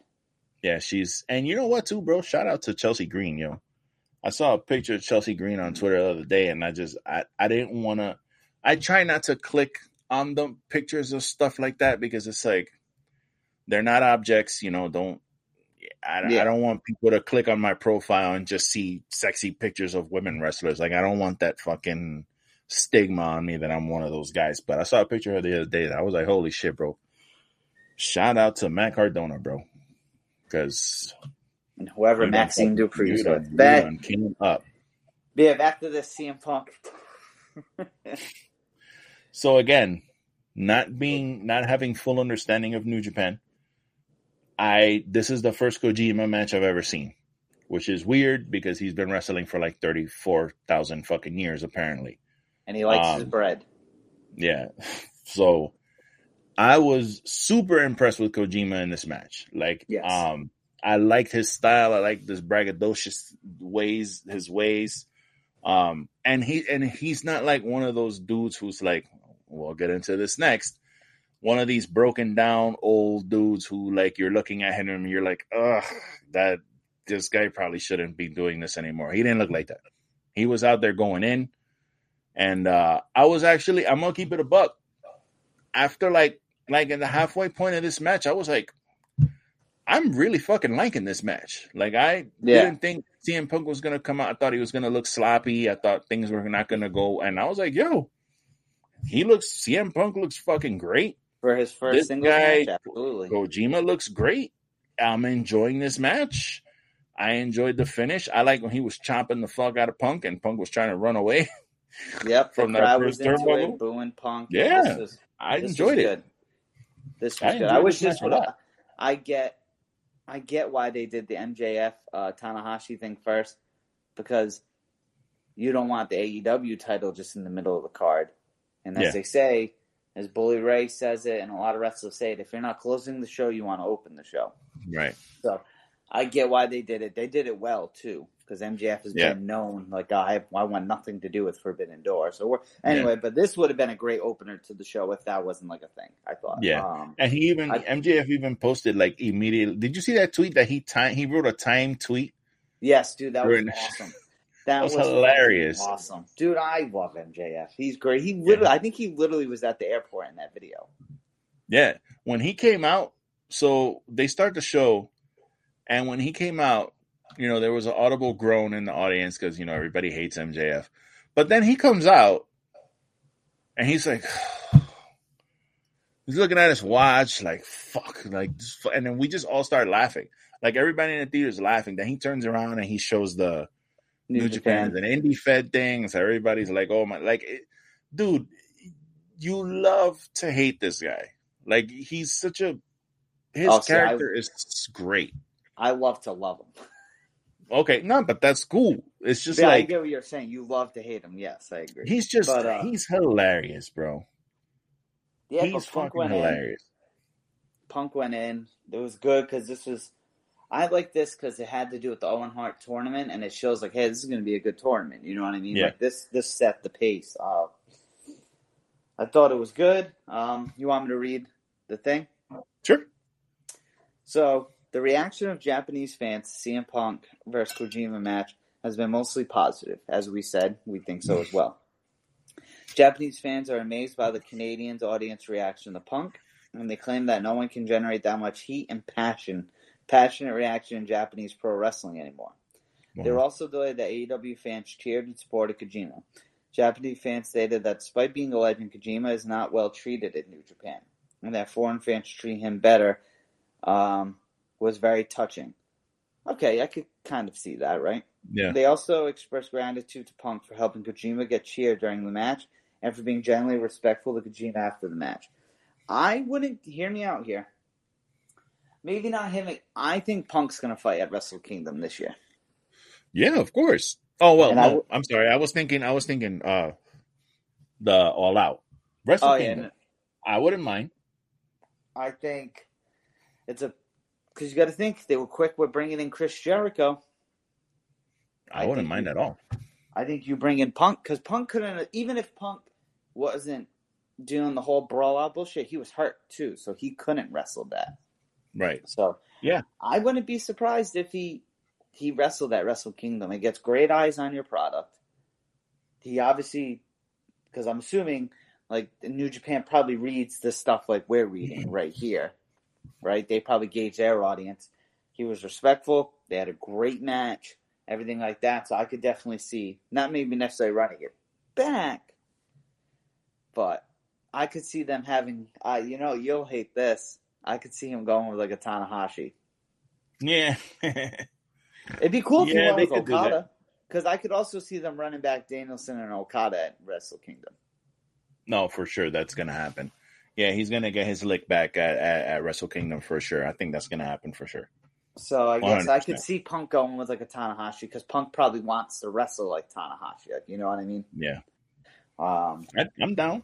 I'm with it. yeah. Shit. That, as I guess kind of go into it, the match that opened it, eight uh, MJF retained the uh, title over Hiroshi Tanahashi. So now I guess this is where Lou and I sound disrespectful because we said we're not the biggest New Japan fans. I tried to reiterate that this whole show that I'm not up on New Japan. I'm Yeah. just And the way I would take this, now I don't know Tanahashi's legacy, but I'm I think he has a pretty big one. From my understanding, he has a big one. My mind would be a Japanese wrestling fan, or any wrestling fan really. It doesn't have to be just Ja- a wrestling fan watching wrestling for the first time and seeing that Roman Reigns Undertaker match and being like, "That that's the Undertaker." yeah. That could do you get what I'm kind of trying to get at here? Like, 'cause No, exactly. Very big. I, exactly. And um, so My first like- real. What Oh, was? go. did he? He wrestled that Wrestle Kingdom, didn't he? Yes, Was he on Wrestle Kingdom? Oh, he wrestled Okada at Wrestle Kingdom. yeah, he wrestled Okada. Right. Well, I'll be honest with you. I really didn't pay too much attention to that match because after that fucking Ospreay and again, it was like what five o'clock in the fucking morning. I was like Yeah, this. between that and fucking Street Fighter, Street Fighter with the birds Yeah, going around my head. So I didn't really pay too much attention to that. But literally, my first actual Tanahashi match that I really watched was the match with Swerve uh, earlier this week, and I was like, yeah, this is fucking brutal. Like this guy is. I, I said in our chat, this is the Japanese Matt Hardy to me because this motherfucker looks like he cannot bend his back, and he's having trouble running and moving. And I was just like, I know that that name rings bells in New Japan. Like. I got that Fire Pro Wrestling game. He's right up there. It's him and Okada, like right on the fucking Mhm. cover. It's him, Okada, and Kenny Omega. Um, so like I know he's a big deal. I know he's like I hate to even say this, but like he's like Hogan esque as far as like being a legend and shit without the racism that I know of. Um yeah, so I understand all of that. And I just see him and I'm like, whatever you guys are seeing, I don't see it. I just I'm not seeing his his his entrance is the shit. The Yes. theme is cool. The Go Ace thing is cool. He looks dope when he comes out and all that. He's I get the air guitar thing and all that, but bro, this match was uh for Something. me, MJF had to work his ass off to get this thing to you yeah. know go And- forward. And the match itself wasn't bad. I'm not saying the match was bad, but I just look at this guy and I'm like, uh, he just does not look like he's healthy enough to Yeah. continue to do this at this level. So Yeah, because like it says right here, the note that Luke got from the Twitter page, the reaction of Japanese fans to the Tanahashi MJF match was mixed. Many fans were impressed by MJF's ability to engage the crowd in the match, as well as his gr- good work rate. However, Tanahashi's poor physical condition saddened even more fans. Japanese fans compared Tanahashi's performance to what he used to be in his prime and expressed sadness that the old I mean, that the young great ace had become an old, broken, legendary veteran. They wish Tanahashi better health and promised to cheer him on no matter what. And that's why, because I read this before we did the show, and that's why I referenced the Undertaker Roman Reigns thing. yeah, Because it was man, exactly because well, because the I I used it for both sides because you're comparing Tanahashi to a thing, but MJF's on the come up just like Reigns was on the come up at the time. right. Yeah. You know.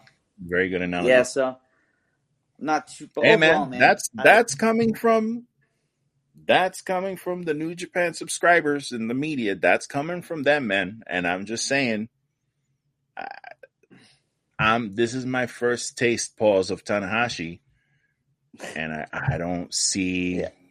I don't get it. I don't understand the big whatever. It's just the I caught it too late, so yeah. I don't want to talk bad about anyone because whatever. But But overall, I enjoyed the show. fantastic show. Fantastic, Fantastic show. show. Forbidden Door won my heart over again, two years in a row. Need to run it back next year. I think it's just. I think it's going to be a staple. I think AEW found because they do the four shows a year. Like people say, well, they do four shows a year in Forbidden Door. Like no, now they got five shows. They have five shows you can do each year, um, and we'll see what happens on the AEW side of things. You know, a lot came from this, and in how many weeks? Because well, it's in August, so yeah, in just about two months. We got two months to build into All In. Sixty-five thousand people over in the UK. You know, I'm excited to see what happens. Dynamite Collision. Collision's been off to a good start the first two episodes. I'm just keeping my guard up a little bit because also Rampage started off pretty fucking good. Right. Um, but I got faith in Collision. I think Tony. There's a big difference between Rampage and Collision from the get go. Rampage was on Friday at 10 o'clock at night, where Rampage Collision's on Saturday prime time, Yeah, and it's Collision two hours feels- versus one hour. And Collision definitely feels different. Like even It as far as feels like the, it's the- a, another weekly show. Yeah. It doesn't feel because they're not coming out of the same stage. First Yeah. off, I like the presentation of Collision better so far. yeah, Like I said, it's dope. two weeks. But like, I'll tell you this: with the matches they've done so far, and to be honest, with the rosters that have been on it so far, might be another hot take. But if it, Collision stays where it's at, I might like Collision more than Dynamite. and it's it's I don't want to say better wrestling, but it's definitely seems like there's it's more hard hitting and more closer to like not totally old school wrestling, but it's closer than Dynamite is because Dynamite's a lot of high Storyline. flying and, and and blood and all that, and I enjoy that. But this, I know it's only two episodes in, but I'm enjoying these matches. I've enjoyed these last two weeks of Saturday matches a lot more than Wednesdays. Dynamite. I will yeah, say so that. I'll, the initial initial keyword initial vibe I'm getting is 2003 to like 2008 Raw and SmackDown. Dynamite your Raw. It's gonna have the storyline. It's gonna have the matches, but it's gonna have a little like the entertainment side of it. Where so far Collision, it's gonna have its storylines. Don't get me wrong, especially with CM Punk on the show, but it's more of that wrestling too. Yeah. And hard hitting, like you were saying. But enjoying it so far. I'm loving what AEW's doing. And Lou, if uh, since Oh, and a little bit again, one one here- little anecdote about uh collision. Again, we don't talk about ratings here, but they did five hundred thousand, and uh, I think it was five hundred. I don't know how you say this number. seventy-one thousand or something. It was like five hundred thousand, well, five hundred fifty thousand. Let's say it was around there.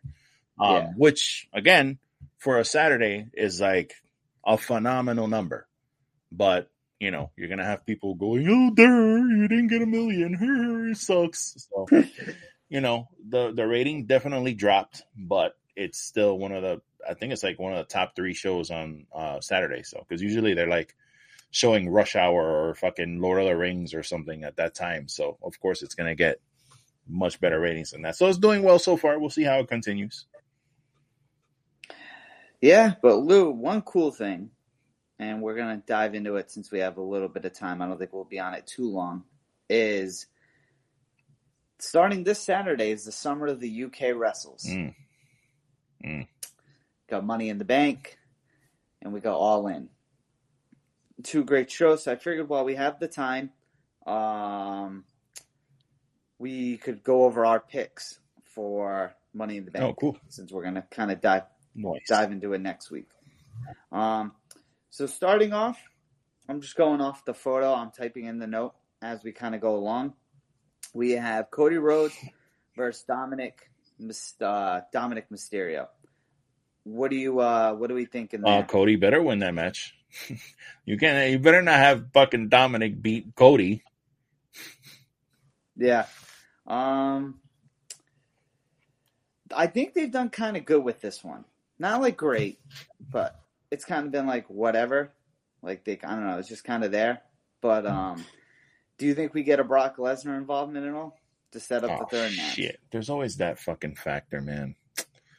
There's always that Brock Lesnar factor, and he's been gone for a couple weeks. So yeah, probably you could get a little bit of uh, him. That would be some serious fucking heat to have Mysterio say be go, going around every week now saying I beat Cody Rhodes. Oh my god, That's why I wouldn't. That's why I wouldn't be shocked, man. I, I'm gonna go Cody as well, but I definitely, unless Brock maybe comes out after the match. Yeah, true. They could do that. Oh man, but can you imagine? He's gonna go around every week now with that bullshit. I beat Cody Rhodes. I beat Cody Rhodes. And that and that's the thing. That's what wouldn't shock me though, to get him even more heat. Yeah, I'm with it. I, I wouldn't mind it. I mean, it, it it really it's not really gonna hurt Cody. I mean, they could always run it back at another show or something and have him get his win back, but um, Yeah. it would definitely help Dominik a lot. Um, but I don't think it would do much for Cody. So, uh, yeah, we'll have to see. And I don't know if we're all ready for a trilogy of the, the third match of Brock and Cody. I'm with it as long as they do something like good, like a good match, like uh stipulation, I should say. Yeah. As long as we have a good stipulation, I'm 100% with it. I can ride with it. Um, next, we got Gunther defending the Intercontinental title against uh, Riddle. You know, when I saw these people, because I don't know what happened afterwards, but I did see when Riddle was being interviewed, and then uh Ludwig came out and was talking shit, and then the next thing you know, Walter's there stomping on his leg and kind of doing that whole injury thing. Um, I was gonna say obviously Gunther's gonna win, but I wouldn't be shocked if they had Riddle win so that Gunther can start kind of moving on to other things. So, because I know he's trying to get to that honky tonk man record, and I don't know exactly when that is up. Um, and they should definitely Uh, do that. Oh, they then they should definitely continue that. They definitely should do that because he should really have that. He should definitely have that. Enough with this honky tonk man shit. Like, I don't want to hear any more about honky tonk man having the longest title reign. It should definitely be Gunther.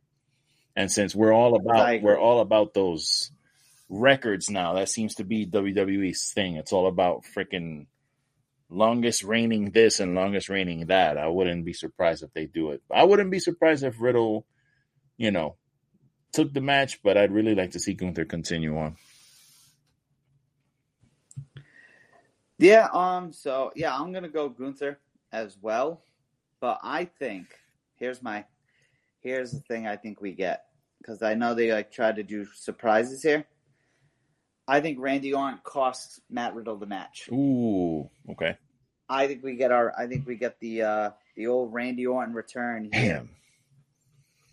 I mean, I could see think that, but I'd, I'd really not like that. I don't want to see Riddle versus Randy Orton, man. I like them, man. I like them. I like RK Bro, dude. I really do. Like, I know they throw a lot of these tag teams together, but I like the fact that, like, he gave Riddle the rub. Like, you know what I mean? Like, because Riddle was having problems before all that shit. Like, he really Yeah, he was. he was having problems. Like he had beef with Goldberg. That shit didn't go well in the back. And people were thinking that he was aloof and shit and not really serious about things. And then they paired him up with Randy and and you know, that shit got over and you know, Randy giving him the rub it helped him out a lot. So uh I don't know. I don't know. See, I think, and that's the only thing I don't like about it is, is that are you gonna have? Because you want Riddle to get the rub from Randy, but at the same time, you don't want Randy to lose right when he gets back either. Yeah. Yeah. So it's kind of like where are we where are we going with this? Um, I don't know, man, but I think it's gonna happen because SummerSlam's right around the corner. You got to build that up, but I know Kurt Angle was saying something Riddle. Kurt Angle said something on his podcast about that he thinks Randy's coming back real soon. he That's what I'm saying, man. Yeah. I think I definitely think Randy Orton comes back in this capacity. Maybe, and maybe it's to feud help Riddle. Maybe that's what they do in the beginning. Yeah. And they maybe they they bring back, and then maybe the turn happens at SummerSlam. Because I don't know, can you bring RK Bro back and do it all the way till Mania to maybe have a match at Mania? Nah, I don't. Nah, no, no, no, no. I don't. I don't. So I'm trying to figure out what because I, I feel like right now the tag team they're they're kind of lost right now as far as the tag team mm-hmm. thing. I don't think they really know what to do now that they because I think the big like the money shot was Kevin Owens and Sami winning the belts. Like that was the big that was that the echelon of that thing. And now it's like, okay, well what now what do we do? Because like we're not gonna keep continue with this bloodline shit because the bloodline's doing its own thing right now. It's imploding. And Yeah. you know, you don't really have you have these tag teams there, but you don't really seem to be doing much with I think they need to get the titles off KO and Sami. they really should. Um I think it's been long enough. as much as I like them being champs, Yeah. they need to get them off. but I don't. I think it's been long enough. They've had, the- you know, if they've had the belts a good amount of time or whatever, it's fine. Um, and I think it's time for actual tag teams to get the tag team belts. Like, Yeah. Yeah. Well, speaking of tag teams, then next on the card, the WWE Women's Tag Titles, Ronda Rousey and Shayna Baszler, who just unified the NXT one, so whatever, they're probably just going to drop those titles, are taking on the returning my girl Liv Morgan. bro, did you see Liv Gonzalez. Morgan not this week? Last week when she came out, or was it on SmackDown that she came out? I think it was SmackDown. It was just yeah, she just returned. Did you, week. bro? She was looking good, real good. Good Yeah. lord. Um, I love So- jean shorts. Something about jean shorts. Just So, yeah. So my thing is this: we got Ronda and Shayna as champions, right? We both wanted that. I'm honestly cool with it. Now we drop these NXT titles. They made it known on SmackDown they'll be defended across all three brands. yeah. So did I miss something? Did they win those titles? So they did a uh, unification match. Triple H is trying to get rid When of When did that happen? shit. I don't even. This past Friday on SmackDown, they faced Alba Fa- Fyre And they beat them. Dawn. Yes. Wow. in a decent match. It wasn't a squash or anything. Like good competitive match. Um, I don't know about good, but competitive match. Um, and then Raquel was watching ringside, and me, I was like, that's kind of fucking random. You know what I mean? And then uh, Raquel was walking away. Ronda did a terrible promo to talk shit to her to come back to the ring, and then Raquel got on the rope, and Trina said, "Well, I'm here, but I'm not alone," or something Mm. like that. And Liv Morgan came out, and they Wow. made the match for the Money in the Bank. So I think you got to have Ronda and Shayna win. Um, these titles can't keep flip flopping, and I feel that's what they've been doing since they because since they've been, brought them back, and that was in like September. Remember, it was Raquel and Aaliyah at first. Yeah. Then it went to Damage Control. Then it went to Bliss and Asuka. Then it went back to Damage Control. And then from Damage Control it went to Becky and Lita. And then did Ronda? Yeah, I, I think, think they lost it to them, yeah. Becky and, Yeah. right? Did they beat it? Yeah, because Raquel or have Raquel and Liv been tag champs? Who did uh Becky and uh, I think Raquel and Liv have been tag. didn't they win that four way? They gave somebody uh somebody gave the titles up or something like that. Didn't they have a tournament? No, Raquel, Ra- Raquel and Liv won. And then Liv got hurt. the titles because that's when Trish did the thing, the turn, I think. And then Ronda and Thing beat them. Oh, okay. Yeah, but anyway, I'm going with Ronda and Shayna. Who do you got? Yeah, same. I, I don't. I don't see the purpose of you putting the belt on Ronda and Shayna and then just taking it off that quickly, unless. I mean, it's for the WWE Women's Title, or is it for both belts? I don't. I'm confused now. I don't know. I, I just put WWE Yeah, Women's titles. I I don't don't, know if they're going to come out with all four Because belts. it was funny sure, because I saw Ronda holding both belts, and I was like, "Hold up, bro! Wait a second! What the fuck is going on?" Yeah. Like, I- What I'm curious. So this is because yeah, Ronda didn't fight at Clash in the Castle. It was just Shayna and Liv. I'm curious because the UK is big into the UFC world, and this is their first time seeing Ronda. Hmm. but it's also diehard wrestling fans. So I wonder if Ronda's going to get like that pop. she might get a mixed, a they- mixed like high. I would say she's gonna get like a mixed positive reaction, closer to positive than negative reaction. Yeah, but yeah, this one I think this match is going to probably between be between like the main event or after one of the Money in the Bank matches to cool down. But next, you got the women's Money in the Bank.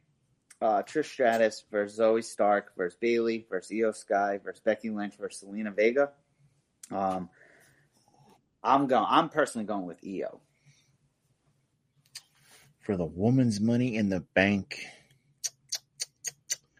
I think it's gonna be Becky Lynch. Becky Lynch. Yeah, Okay, I think it's okay. gonna be Becky. I think this match has potential to be good. Not Oh, saying yeah. like it's going to suck, but you know what I mean. Like I think, I think this one can be good. You got some workhorses in there. I mean, you got Bayley, you got Becky, you got Zoey Stark in there as a workhorse. Uh, Iyo Sky Iyo's obviously is a a workhorse. workhorse, and Trish Stratus. Trish Stratus, that match that she had two weeks ago, that was like her first uh singles match in like I don't know how many decades, and she was great. She was great in a singles match. So Yeah, and then Zelina can do some cool shit too Oh, yeah. she goes. yeah, yeah, yeah. So I think, I think this one's going to be really good. I have a feeling Iyo's going to do something crazy. she'll jump off of something some high. sort of- yeah, she's going to jump off some. I could see Zelina. I think Zelina is going to have a big spot in this match for some reason. Yo, I, I, I know I sent you that. Um, did you end up watching that Penta Penta Oscuro versus Yes. Io Sky? Yo, I've Yes. never seen a. I ne- I'm gonna say it. Fuck it. I never seen a bitch jump off. Of, I never seen some crazy shit like that. That was completely unsafe. like Mhm. I couldn't believe that she did that shit.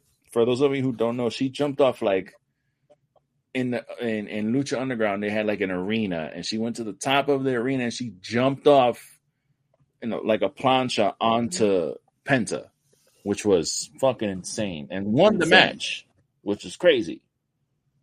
Fucking crazy. She's nuts. Yeah, so th- there's going to be some good spots here. Um, to be honest, and this is a good thing.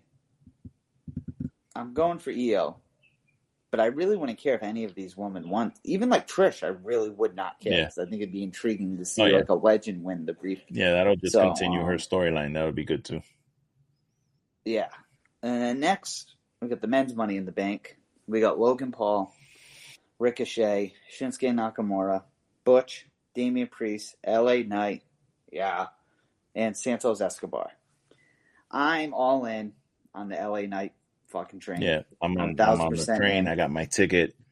I'm sitting front Yeah. row. The the train smoking. It's going 500 miles an hour. I'm on the train. I'm on the LA Knight train. Yeah. Um, dude, I don't care. Everyone, some people are saying he was trying to be like a not that promo he did last, not this past Monday, the Monday before. Yeah, I got a map, and you really shove all those prime bottles because that briefcase has got one name on it, and it's everybody's saying, Yeah, yeah, like you only get you only get these opportunities so many times in wrestling where somebody's so over. Just give the fucking fans what they want. Let him win. Let him have the pop. Let him do his thing. Let him have the briefcase. Just let him create and do his thing and see where it goes. If it fucking fails, it fails. Whatever. But I don't think it's going to because this guy is fantastic. I think he's just gonna excel. So just let him do it. Let him go in there with Seth Yeah. Rollins and, and challenge him for the title. Put the belt on him Yeah. for fuck's sake. Even I don't care. I know. I would love, I would love to see him. Imagine if he wins in the same night, cashes in on Seth Rollins. Hell yeah. Let him fucking do I'm it. all in, and I, it's just Logan Paul's in that match. He ain't winning that shit. Ain't no fucking way. Yeah, he, Bro, that pissed me off. Like all, all these guys are having all these round robin uh qualifying matches to get into this fucking match and then this dude just shows up and he's like, Hey, I make money in the bank over here. Oh I don't know why he I'm happy he's finally being a. I'm happy he's finally being the heel though. Yeah, I mean that's fine, but it's just like what the fuck? This guy just shows up. You couldn't have him at least show up that Monday and have a match, a qualifying match, and win it, so you can at least be like, okay, I on won my match. that's the thing, because they advertised him for Raw. I get it for the ratings, but imagine if you said Logan Paul's wrestling on Raw. And even if you did something really heelish, like have him face like Akira Tozawa, Yeah, like someone who always gets Whatever, you know? Um, make up a fucking I hope him and. Ricochet have a. I hope him and Ricochet do have a cool moment. That's what I think something. is gonna. They're gonna do something where they kind of like take each other out again. Um, I hope they do because I'd like to see them two at SummerSlam. yeah, yeah, And maybe that's why Rick. Maybe that's why Ricochet's been on this little winning streak Because maybe they're gonna do Yeah. that. Because that'd be a That'd be match. fucking cool. That'd be really cool. Who's your pick though? Oh, I'm on. I, I told you, bro. I'm on the train. I have my ticket in hand. I'm sipping my gray Earl Grey tea. The the train's smoking. It's going 500 miles an hour. I'm on the LA Knight train. Yep, I'm all in. Um, We forgot about we forgot all about poor old, poor old Santos Escobar. I think he's gonna have a highlight in this match too. Though, like I think Yeah. he's gonna. He's gonna have he's gonna I be great in there, but it's just like, damn, he, he ain't winning that goddamn match. Nah, so Another L for the LWO. Same with Butch. Oh, whenever I hear Butch, I always laugh. Pat McAfee last summer. Remember when Butch went missing? Yeah, He had Sonya Deville on the show. like where's Butch? this, yeah, where's Sonya? Where's Butch? Know, every time I hear it. But anyway, next we got in the World Heavyweight Championship match, Seth Rollins uh, defending against Finn Balor. I'm just going to be quick and to the point here. Come on. Um, uh, I think Seth Rollins retains here, and we get that Drew McIntyre return. Yep, Seth Rollins is going to retain here. I think it's going to be a good match. We'll probably get some shenanigans with the Judgment Day, I assume. But end of the day, Seth Rollins retains, and Drew McIntyre returns, and Claymore kicks the shit out of him. How about that? How about Seth Rollins has his brutal match with Finn Balor? He ends up winning. Drew McIntyre shows up. Claymore throws him into the steps, throws him into the other steps, throws him into the railing, throws him back in the ring. Claymore, he walks out, and here comes LA Knight's music. Oh, Boom. night, yeah. Gets in there, hits his finisher. Boom, one, two, three. We got a new champion. Let's go, fucking Triple H. Book that shit. Book it. I'd be down for that, but I kind of want to see Drew get a title shot, though. yeah, true. Well, he can. uh I mean, you're gonna have Drew do that. He's gonna feud with Seth Rollins for a while. Um, that'll get him back in, you know, his ring shape. He'll be, you know, he'll get his feet wet again. Meanwhile, LA Knight could just continue on. Uh, there's plenty of people for him to feud with. He could feud with Judgment Day, Damian Priest, Finn Balor, whoever. Um, and then they can hook back up later. I mean, they can always. There's plenty of time to do all that shit. So Yeah. I would like to see that though. That would be fucking really cool. I would love to see LA be champion, bro. that would be fucking Yeah, same, dude. Oh, that's got to happen. And it wouldn't hurt Seth at all. He imagínate, he has that fucking match, and then Oh. Drew comes out and just destroys this guy after the match, and claymores him twice, and throws him into the stairs, and throws him in the ring, and then he gets beat. That's not gonna hurt him at all, bro. That's he got screwed. That's how everybody. I mean, that's how I'd see it. He's like he just got screwed. So I would. Oh my god, the thought of LA Knight being champion is fucking. I'm salivating now because of that. Yeah. And and then in our main event, which I'm assuming is the main event, we have the Bloodline Civil War.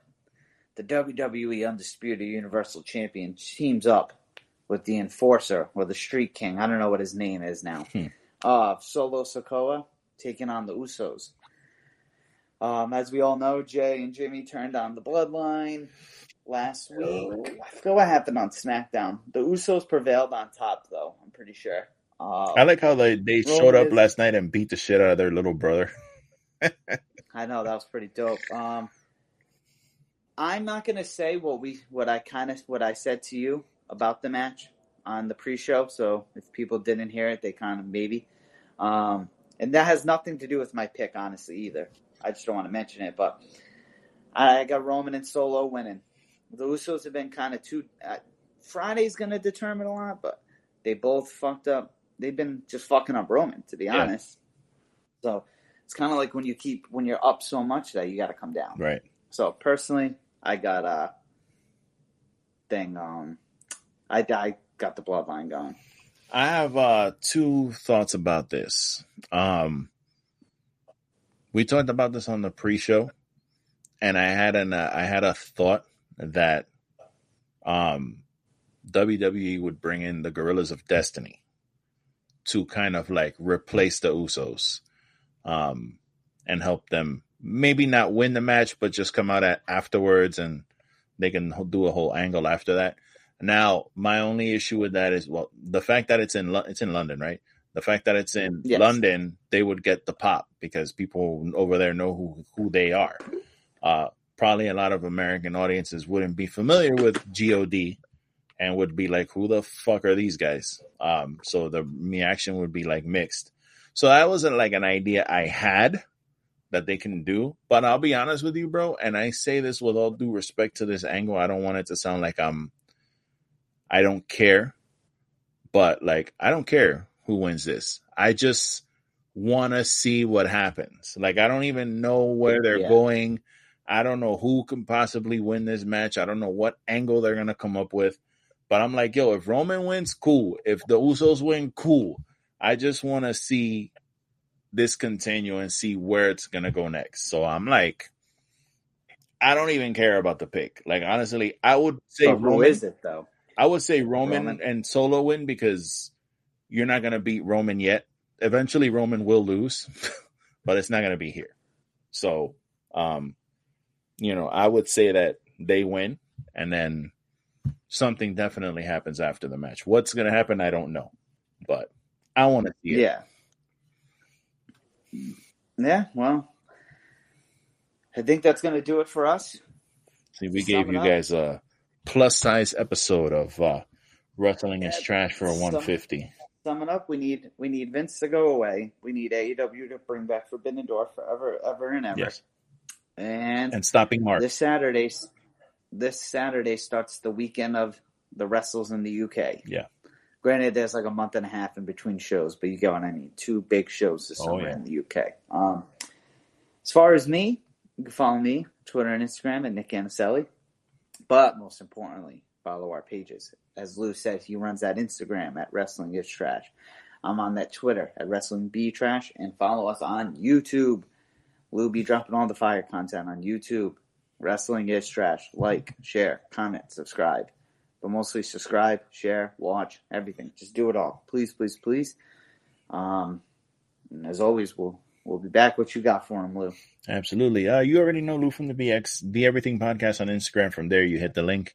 You'll have access to all the content, including Wrestling is Trash. Um, I will say that next week we are going to figure out exactly what we're doing because Fourth of July is literally on Tuesday. So um, Mm-hmm. whether or not we're able to record on Tuesday or we'll figure something out in the week. But I will say next week's episode should be our mid year show because it's literally 188 days is the middle of the year, and that 188 days is in the next week. So it's literally the midpoint of the year. Perfect time for us to do our mid year recap of uh, all the wrestling of the mid year. So we will bring that for you. And uh, we thank you guys again so much for joining us on Wrestling is Trash, my friends. So from Have a good one. and Nick, we say enjoy wrestling. Have a good one. Peace out.